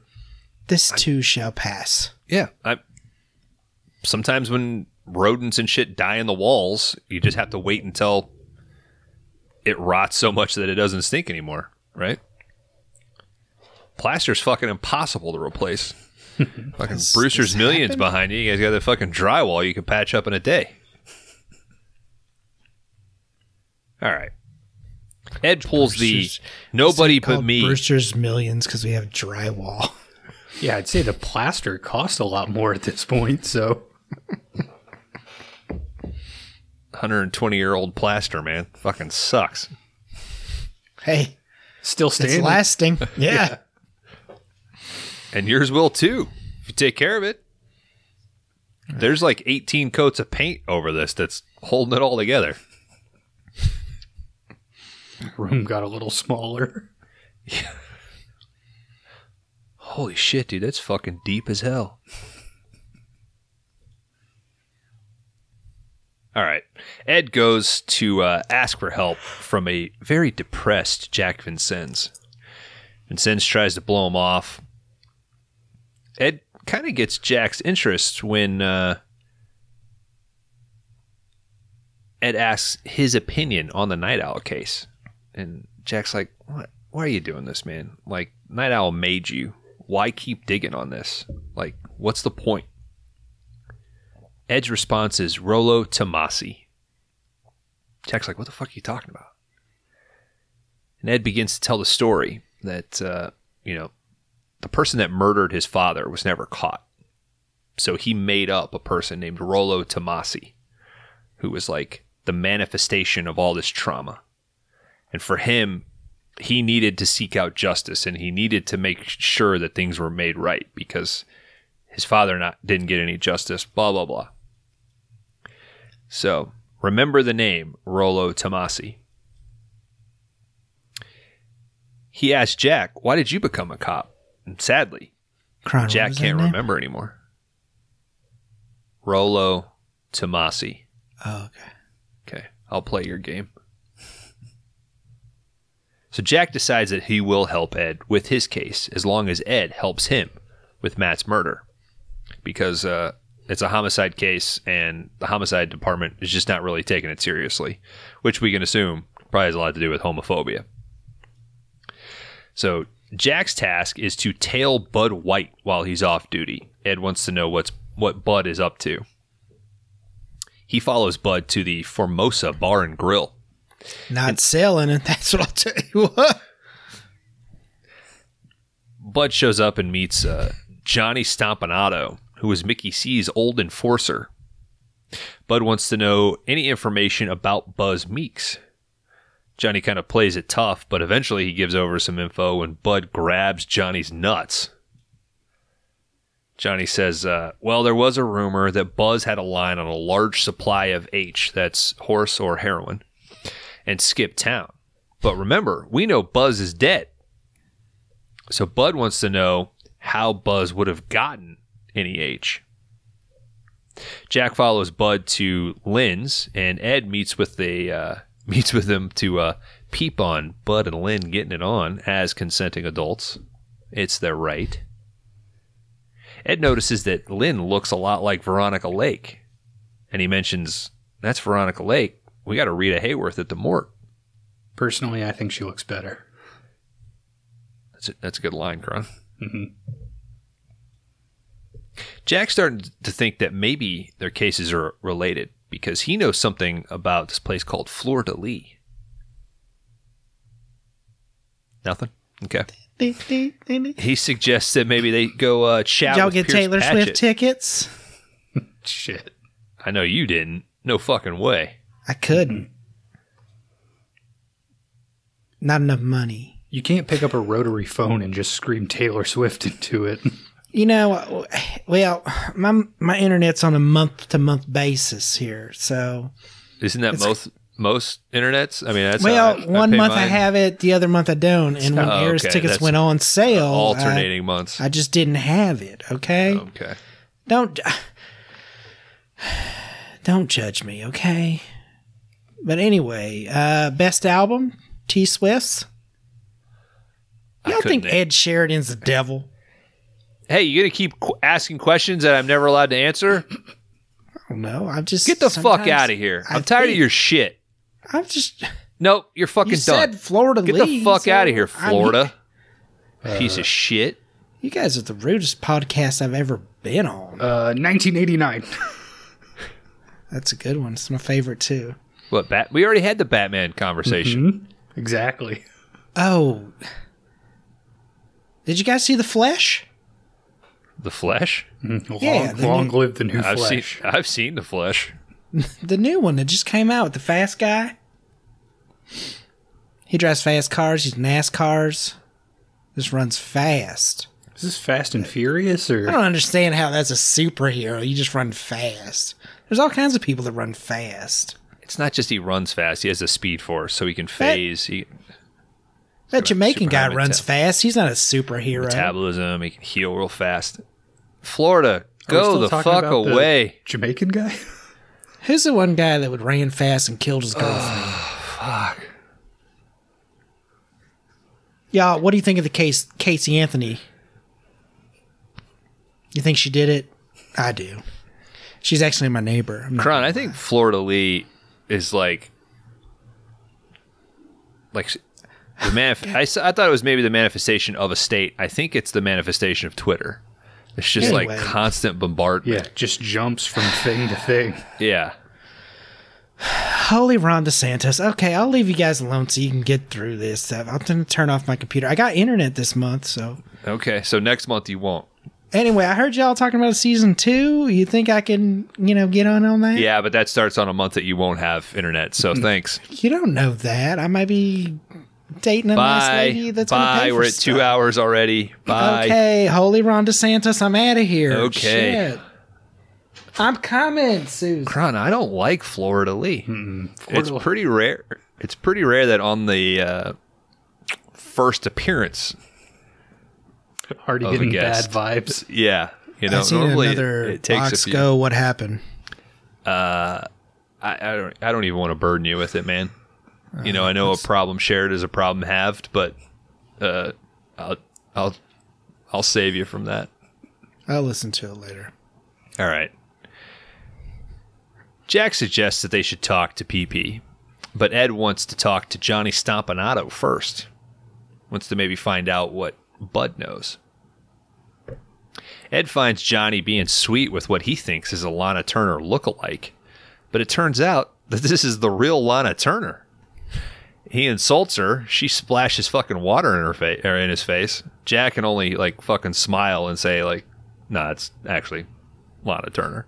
and it's a cool little uh, little moment when they both go outside. They get in the car. Jack's just fucking cracking up, and Ed eventually has to give in too. And they both sort of share a laugh. It's kind of sweet.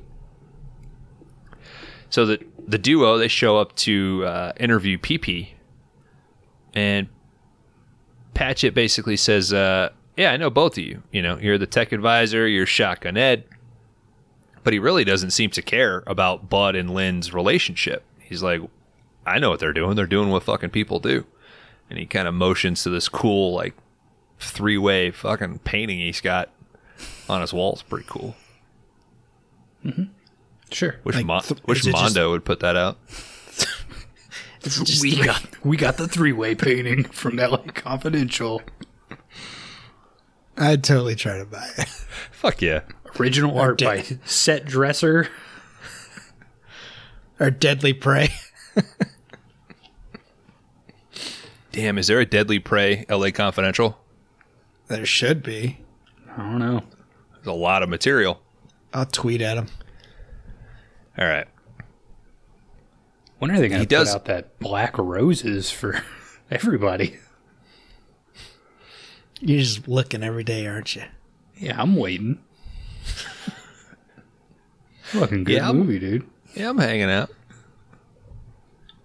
All right. They bring up Florida Lee to PP, but he just doesn't really react. He kind of ignores it, blows the whole thing off. We're back at the morgue. They have an ID on Ed's body, uh, which was Buzz. Um, oh, this is Jack. He shows up to get the ID. Um, fuck, I'm out of whack. They get the call over the radio. Hey, your ID's ready. Ed says to Jack, Hey, go to the morgue, find out what they know. I'm going to go see Lynn. He's convinced that uh, PP has Lynn hooking up with Bud for a reason. So we see uh, Pierce call Sid. You're like, what the hell? Hush, hush, off the record and on the QT. Jack shows up to the morgue. He's told that the body belongs to Buzz. Jack's like, Buzz, Leland Meeks? And he recognizes him. He knows him by name only, though. So he starts looking through Buzz's arrest records. But, um, oh, and while he's doing that, at Lynn's house, Ed shows up to ask some questions. But he ultimately ends up getting fucking seduced by Lynn, and they hook up. And then we find out that Sid is in the other room snapping photos.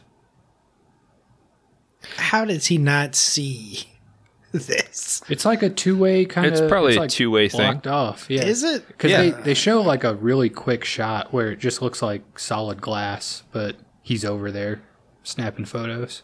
Yeah. Remember earlier in the movie when he was behind glass watching somebody get fucked? Now it's happening to him. Los Angeles, baby. Watch your back. All right. So, knowing this, Not Jack's every little- window is what it seems. Yep. If you can't see through it, somebody's looking at you. Yeah. Jack decides to drop by the captain's house. He wants to ask about Buzz Meeks. F- fucking watch out, Greg. All right. Um, and this is where the fucking Irish accent really comes in because he says something about like, "You're lucky my four fair daughters and my wife are at the beach this weekend" or something. yeah, well, then this was the like- moment was like, oh, this dude's Irish? Yeah. I didn't know that. So they they go into the kitchen and Dudley mentions, uh, "Yeah, I remember Buzz. He had terrible fitness reports." Jack brings up a particular case from about 12 years ago, and while fucking Spacey is given this little monologue, he is he is touching his hair every fucking possible configuration. I mean, he is just living the life that he once had, I guess. All right. But in this case, he says Bud Buzz was working a vice case with his then partner, Dick Stensland. They questioned Pierce Patchett about a blackmail scam where Pierce Patchett was paying Sid to photograph prominent businessmen with hookers. Hmm. Ultimately, charges were dropped because of insufficient evidence. And the reason he's there is because Dudley was the supervising officer, and Jack wants to know if Dudley remembers anything. Jack admits that he's trying to make amends by personally investigating the murder, and Dudley calls him out for trying to do the right thing. Like, you maybe don't try that. You haven't had the practice. Dudley Okay. pours Jack a cup of tea, Oh, and he asks right. Ed what he thinks about, or he asks, um, he asks Jack what Ed thinks about the case. Jack says, "I haven't told him yet. I just came here straight from the records room." Bam! Dudley pulls out a gun, shoots Jack right in the heart. Jack lets out a few breaths, and Dudley has, uh, or Dudley asks if he's got any valediction. Rolo Tomasi. Jack laughs on his way out. I remember that name. Good on you. Rolo Tony. Close enough. Another briefing. Dudley's briefing the force. They say that Jack's body was found in Echo Park, but forensics indicates that it was definitely moved. After the briefing, he asks Ed about a possible association um, that Vincennes has with somebody. He gives the name to Ed Rolo Tomasi. Ed plays it cool, says he doesn't know anything about it. We see Bud questioning narcotics about who could move a ton of H in LA. And they don't really have an answer for him. They sort of jokingly say, fuck, I don't know, Mickey C. Dudley pulls uh, Bud into his office and tells him, hey, I need you to go to the Victory Hotel for another beatdown, but not before he gives him a stern talking to. You're not so cruel as of late. And he mentions knowing about his relationship with Lynn. Ed goes to the morgue once again and he says, I want to know everything that you fucking told Jack or told Bud. Yeah, we, And- we need you to move the plot forward again. Yes, please. and uh, the guy's like, Well, all I told him was the idea of the body. It was fucking Buzz Meeks. At the Victory Hotel, Dudley and Bud, they're starting to put the beat down on Sid. What the fuck? They want to know if he knows anything about Jack's murder. Sid admits that, uh, yeah, sure, I pulled some stings with Jack, but I wasn't involved in his murder. Dudley asks about Pierce Patchett. Sid reveals that he knows he's rich, he's involved at B movies, and he's possibly a heroin addict. Bud has to lay a few more uh, fucking punches on Sid when he's not giving his answers fast enough. I don't know. Sid if, finally, I don't know if they need to. Like they have him cuffed and they are hitting him, and he's like, "I will tell you anything." like, stop. well, like when they reveal that he's that he's the one that they're questioning, he's like, "You don't have to fucking t- like I will answer questions." Like, yeah. um, Yeah. When is being involved with B movies a bad thing? Um, Love B movies. I think maybe he was hinting at like other types of movies. movies? Yeah, okay.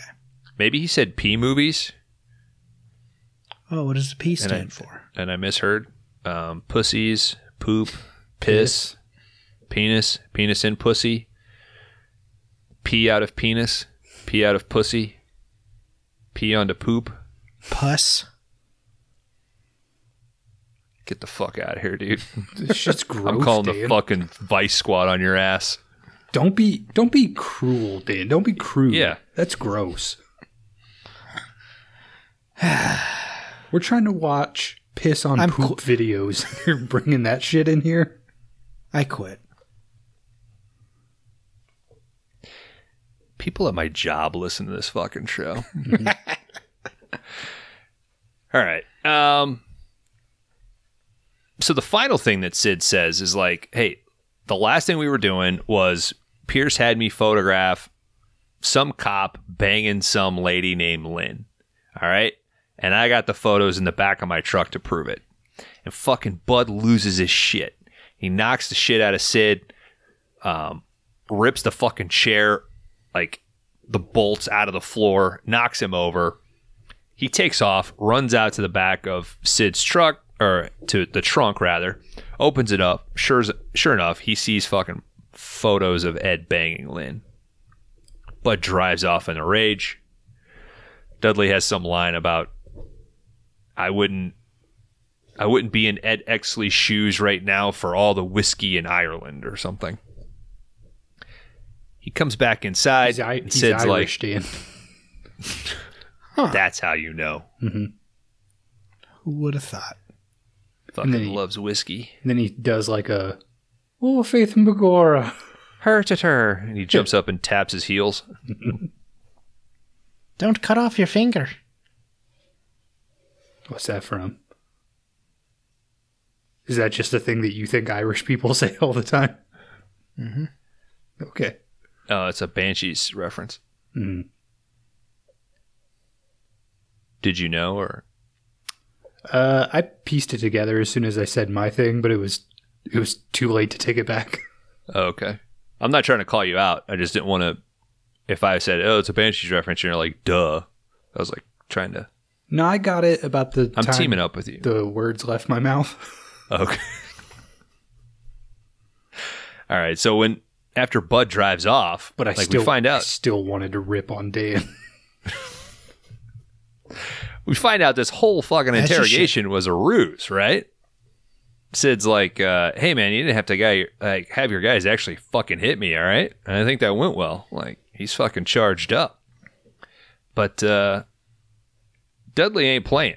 He puts on some fucking gloves, starts to f- suffocate Sid, but not before Sid's like, "Come on, man, you, me, and Patchett, we're a team." What the fuck's going on here, dudes? Wha- What? We're back at the records room. Ed can't find any arrest records for Buzz's time in Vice. While uh, he orders the secretary to go get the daily report logs, maybe there's some something in those. While he's looking through those, Bud confronts Lynn about her hooking up with Ed. And pretty sad scene here. He loses his temper, slaps her a little bit. She's like, "I thought I was helping you." She's trying to get him to come out, uh, come inside. He's about to hit her, like actually fucking punch her while she's on the ground, but he catches himself and he takes off. He shows up to the records room while Ed's looking through the daily logs. While he's looking at the logs, he realizes that Sergeant Dudley Smith is listed on all of the logs for Buzz and Ste- uh, Stensland's activities. Bud comes in with a photo of Ed and Lynn fucking, starts beating the shit out of Ed, throws him around the office, shoves the photo in his mouth. While he's doing that, Ed reaches up and pulls Bud's gun out of the holster, kind of gets him at gunpoint. Um, and he says, Dudley killed Jack and he wanted you to kill me. I bet he showed you the photo, didn't he? Bud knocks the gun away and starts beating uh, Ed some more. Uh, some guy's trying to run in the room. He fucking slams the door, tells him to fuck off, grabs a chair, throws it through the window, screams Dudley. Bud says that he knows uh, Stensland lied to him. Lefferts' mother ID'd him as Susan's boyfriend, and Stensland pretended to not know them when he saw them on Christmas Eve. Bud thinks that Stensland uh, killed Meeks over heroin. Ed admits that the guys that f- that were fingered for the night owl didn't do it. The rape victim, she lied in her statement, and the first cops to the Mercury Coupe were actually some of Dudley's lackeys. They planted the shotguns, and they were going to kill them before Jack and Ed showed up. It's all connected. Why are you doing this? Bud asks. The night owl made you. You want to tear all that down? Ed replies with a wrecking ball. You want to help me swing it? So they were Eskimo brothers, but now they're partners. They go to see the DA, Ellis Loew, and they confront him about the murder at the hotel. What's Ed an wants- Eskimo brother? Look it up.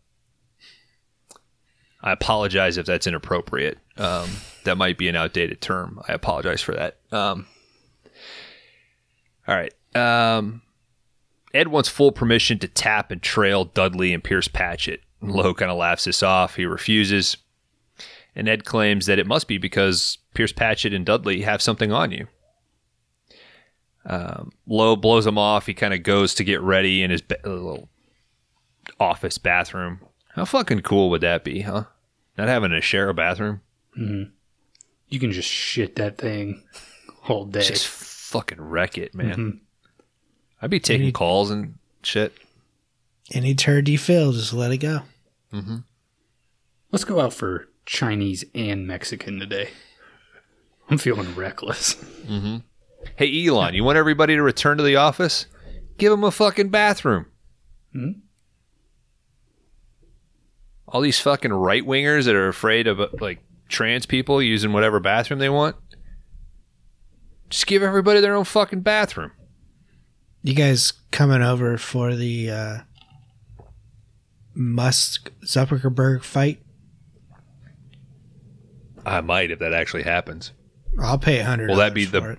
biggest fucking pay per view of all time? supposedly Dana White has talked to both of them, and they are. He's his quote was dead serious about doing it. So Elon has Rogan on his side, right?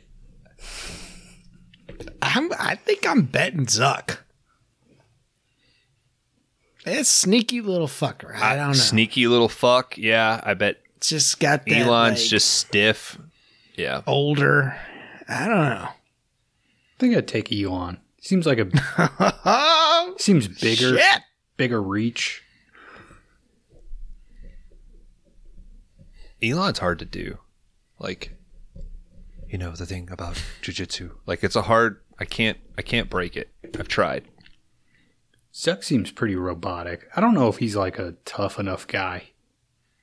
I think he's gonna surprise everybody. Yeah. I mean, Elon has had a, a nice soft life. You know, Zuckerberg's been through a lot, man.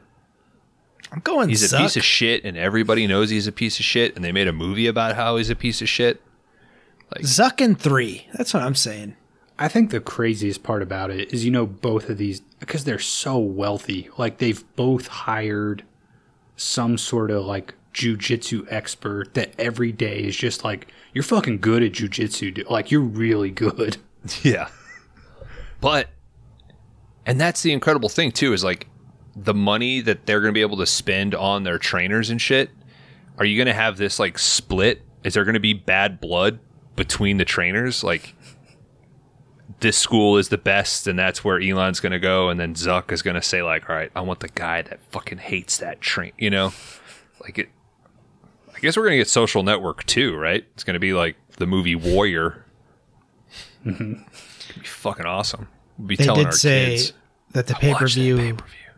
Is a hundred dollars, and all of the profits go to charity. So worth it. that's good. I'll give them three hundred dollars if they have to go all three rounds, despite. Oh, it better be five rounds. Well, what oh, is- you think they'll it- agree to five? Is No it way. boxing or MMA?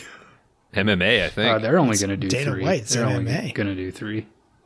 It's at three max. Join the Discord. Put your bets in. yeah, It's going to suck. It's going to end up being like yeah, uh, it'll be lame. That's the bummer. Pacquiao fucking whatever. Mayweather. yeah.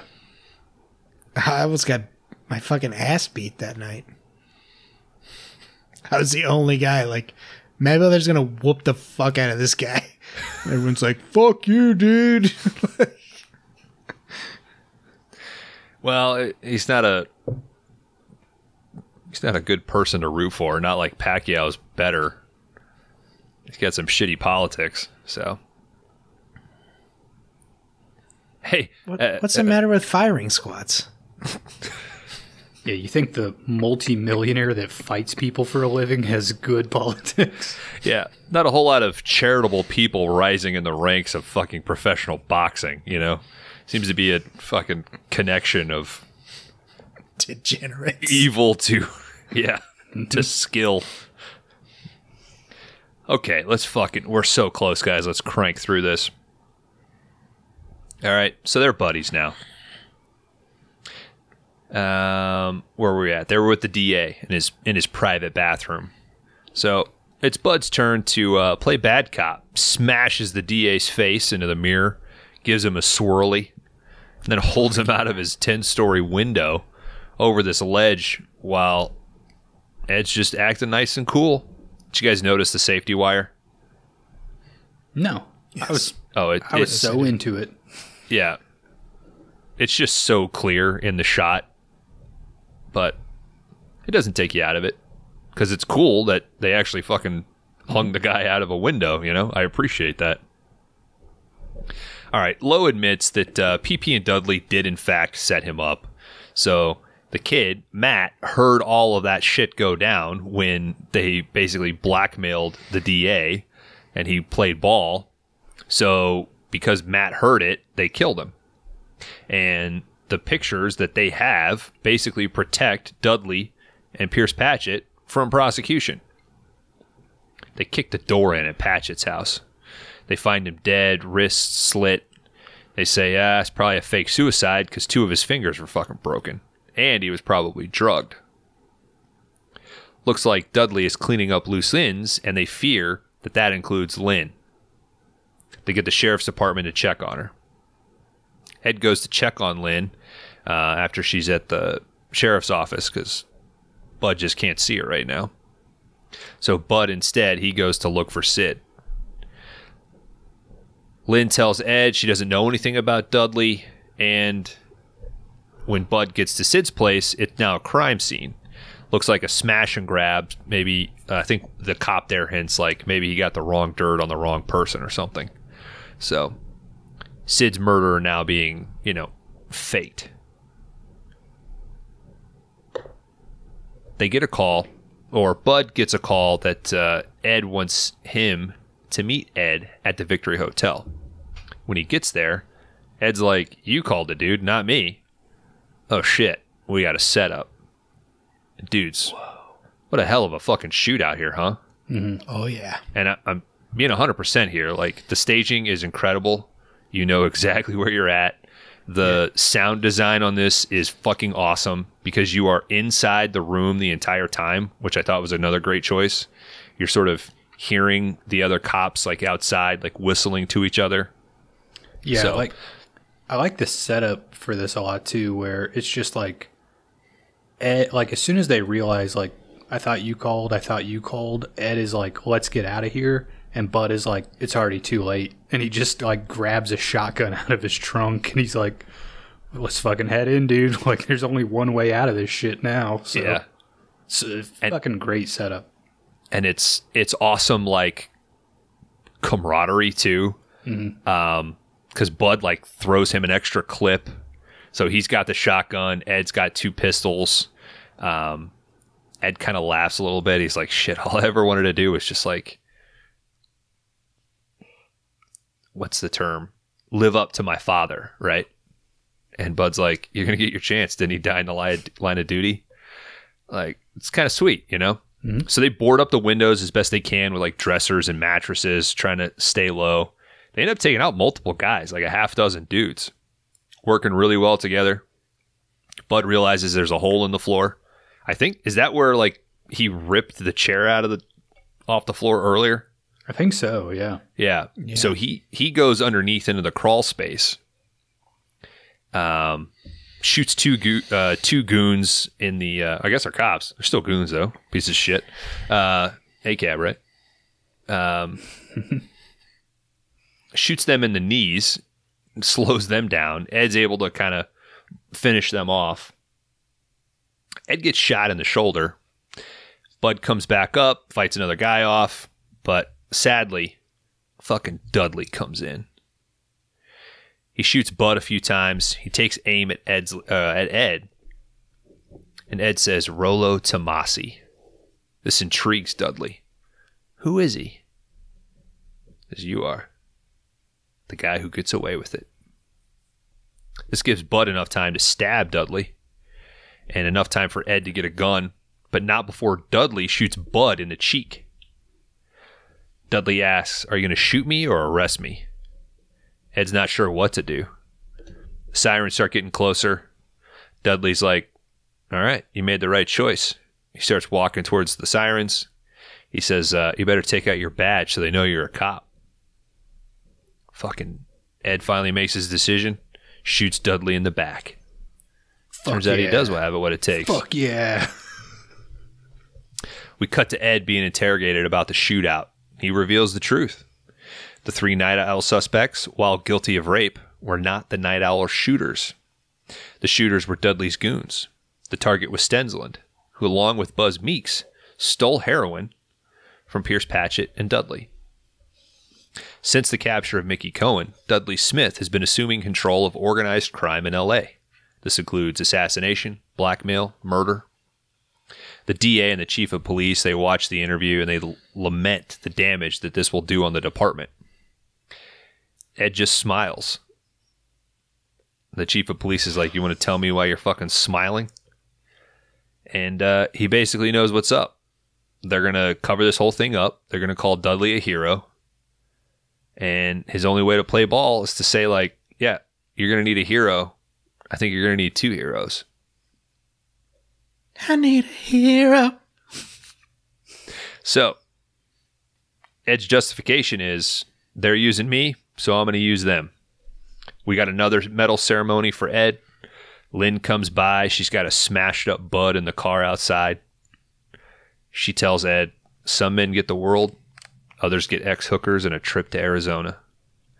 Ed and Bud, they show off their slings, have a cool fucking handshake. Lynn and Bud, they drive off to Bisbee. Biz Bisbee. Said that weird. Ruined the fucking ending, dude. Dropped it on the one. The end. Bisbee, where the bitches be busy. Hmm, I heard Bisbee's got the ugliest women.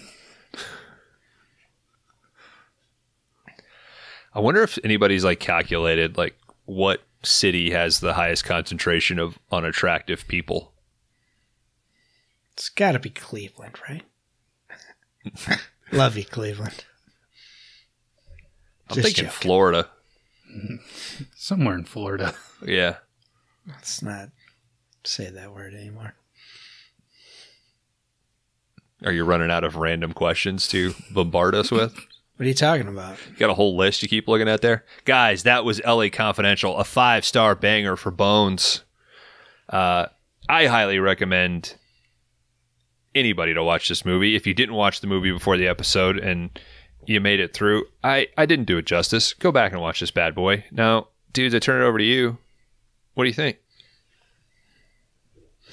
Oh, gentlemen, first watch here. Uh, love the noir here. Love James Ellroy. I think he is a fantastic author. It uh, some of his books are a little difficult and can be a lot. I will admit that. Um, we got great characters here. We got a great shootout. Uh, this is a good ass fucking movie, dudes. Uh, this is a four for me, but like I said, it's a first watch, and I think with multiple watches, I could I see potential for five stars, definitely. So, uh, yeah, I liked it. I thought it was good. Crowny? Yeah, I'd completely agree. I think this has a lot of, uh, I don't know, just awesome, you know, neo noir touches to it. Um, having it actually set, you know, when noirs took place, like late 40s, early 50s, uh, I think they really nail the look of it. Um, like they get all the little fine details right. Um, and I do think as a as a noir, like it ends in this really great uh, nihilistic fashion where it kind of gets to like the only way to be a good cop is to be a bad cop. Like that's kind of where it ultimately concludes. Um, and I think it just kind of fits the tone of that story so well. I will say, like the one thing that bumps me a little bit is just the pacing of this movie. Um, and it falls into this weird place of like, they could have probably cut two characters and gotten this down to an hour and a half. Or I think go the other way and make this a three hour movie and kind of let it breathe a little bit. Because um, I feel like they do get to points where they're kind of like rushing to get the rest of the plot out.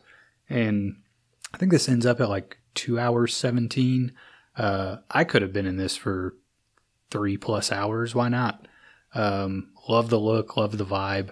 I think I would ultimately be a four on this as well. Really debated on 4.5, but uh, four for now.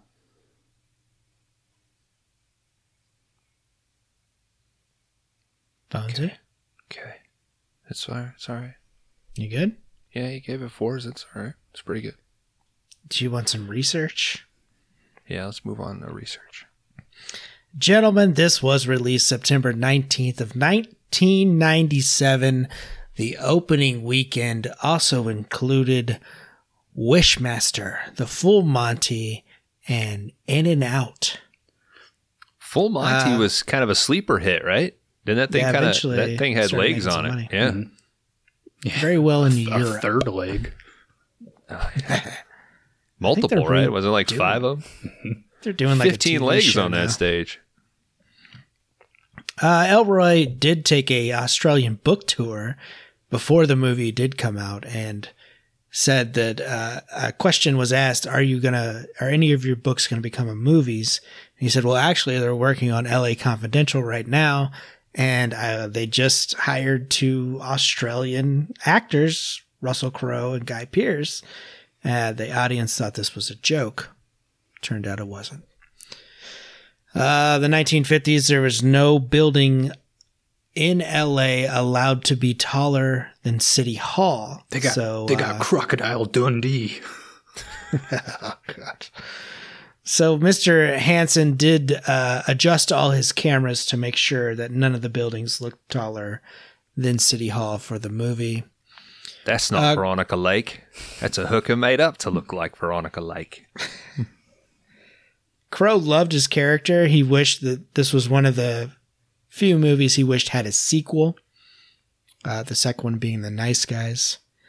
Uh, he did base his character off Sterling Hayden and Stanley Kubrick's The Killing. Um, and that's uh, oh Kim Basinger did fuck up her hair by trying oh. to dye it more blonde, so yeah. it is a wig that she is wearing in this.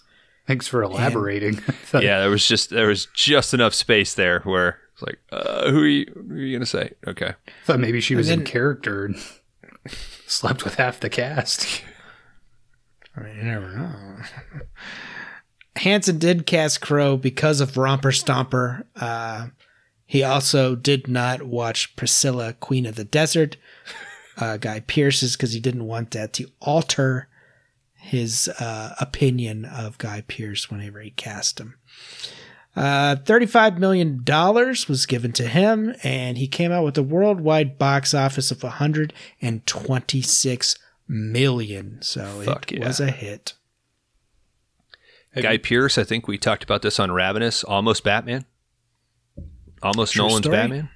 True story. Have you guys seen Romper Stomper? I have not. No, I but haven't I always hear good Yeah. things. Yeah, I'm curious Maybe- about it.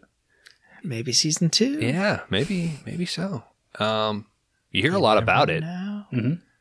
and also you threw something else out. Man, I would fucking love a Nice Guys sequel. Nice Guys is fucking great. Yeah, Nice Guys It's a is good movie. awesome. And definitely, I think it hits a lot of those like neo noir vibes too. You know, Hell yeah. Oh yeah. I think I like Nice Guys more than Kiss Kiss Bang Bang, and I really like Kiss Kiss Bang Bang. I would have to rewatch Kiss Kiss Bang Bang. And Nice Guys. But I really like Kiss Kiss Bang Bang. Yeah. yeah, I think I think I'd maybe Shane Black, baby. go Kiss Kiss Kiss Bang Bang, but both of them are awesome. It's hard to pick between those two. You know what, Kron, for you, I'd do Bang Bang Kiss Kiss. Mm-hmm. Thank you. Ooh, end on the sweetness. Yeah, kiss me at the end. Yeah. Give you a little kiss afterwards. That means a lot because, as we know, famously, Dan does I not don't kiss during that. sex. He's there to do a job. Mm-hmm. I'm clocking in, clocking it. Did you learn that from that doctor? Because he didn't kiss you after. I tried and he just got weirded out. I was like, Really? You had your finger in my ass and you're weirded out that I want to kiss you? Dan's looking at his degree like, That's had to happen, right?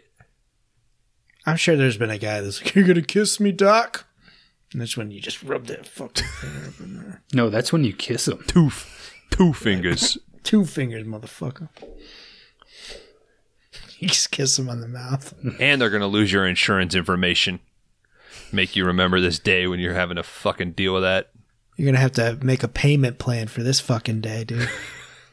You'd be- be paying for my finger being Two in fingers ass. is not covered by Blue Cross Blue Shield. They did not okay that second finger. It's not medical code for that. That second finger was out of network. now I'm I'm I'm I'm okay with your guys' four star rating on this, especially with it being a first watch. I mean this I the pacing on this movie I think is is perfect. It it snowballs. I, I do agree with you that it at a certain point it just starts to to pick up. Mm-hmm. But I think that that is just so necessary and works in the favor of it. Because at a certain point, you kind of know, like, all right, these are the bad players. Let's just get the fucking characters caught up so we can get to a little shootout and, and have a, like you said, a, a great way of putting it, the great noir nihilistic ending, right? Like you can still have arcs within that. And I think they both get incredible arcs. Um, and even uh, Jack gets an incredible arc, you know? He's almost paid for uh, he pays the price for having a conscience. Mhm. You know, like had he not been obsessed with getting redemption for Matt's murder, would would he have made it? You know, Yeah. it's it's bittersweet.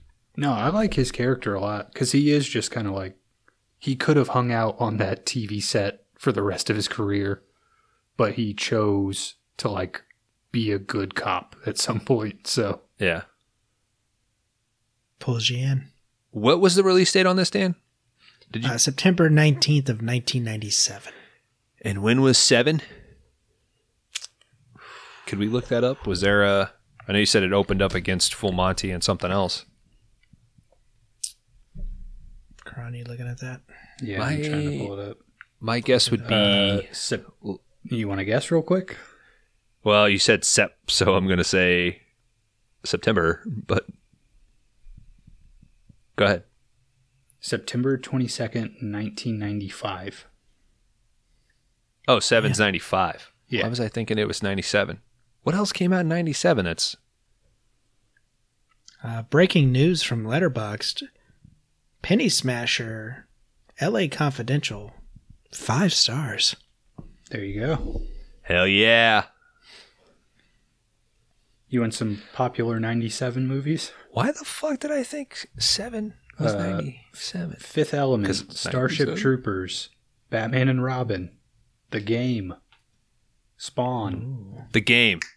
That's what it is. Okay. So there was a Fincher in 97. Mm-hmm. Watched that on a plane coming back from Guam. Audio kept cutting in and out. Game's pretty good, dude. Was very Game's confused. a good movie. Yeah. All right, guys. Um, we got to get better at closing the show. Um, I edit these fucking things and they take 25 minutes. I think Dan just loves hanging out, doesn't want to go back to reality.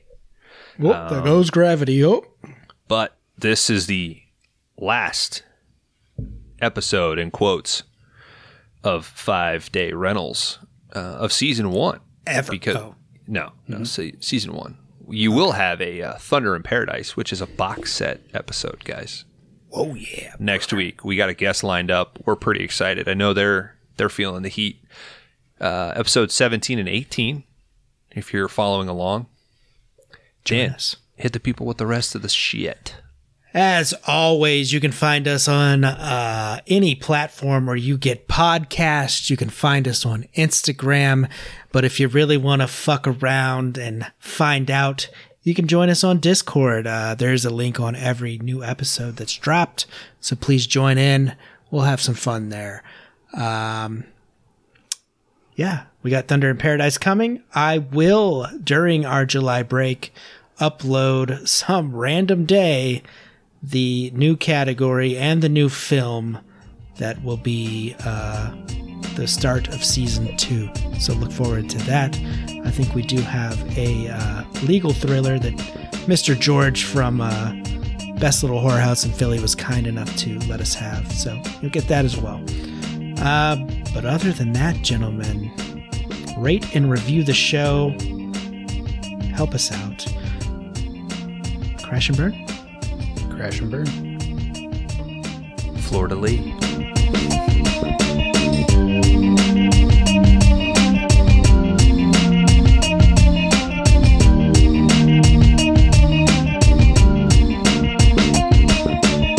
City blue come from oh, way back. Who kissed me?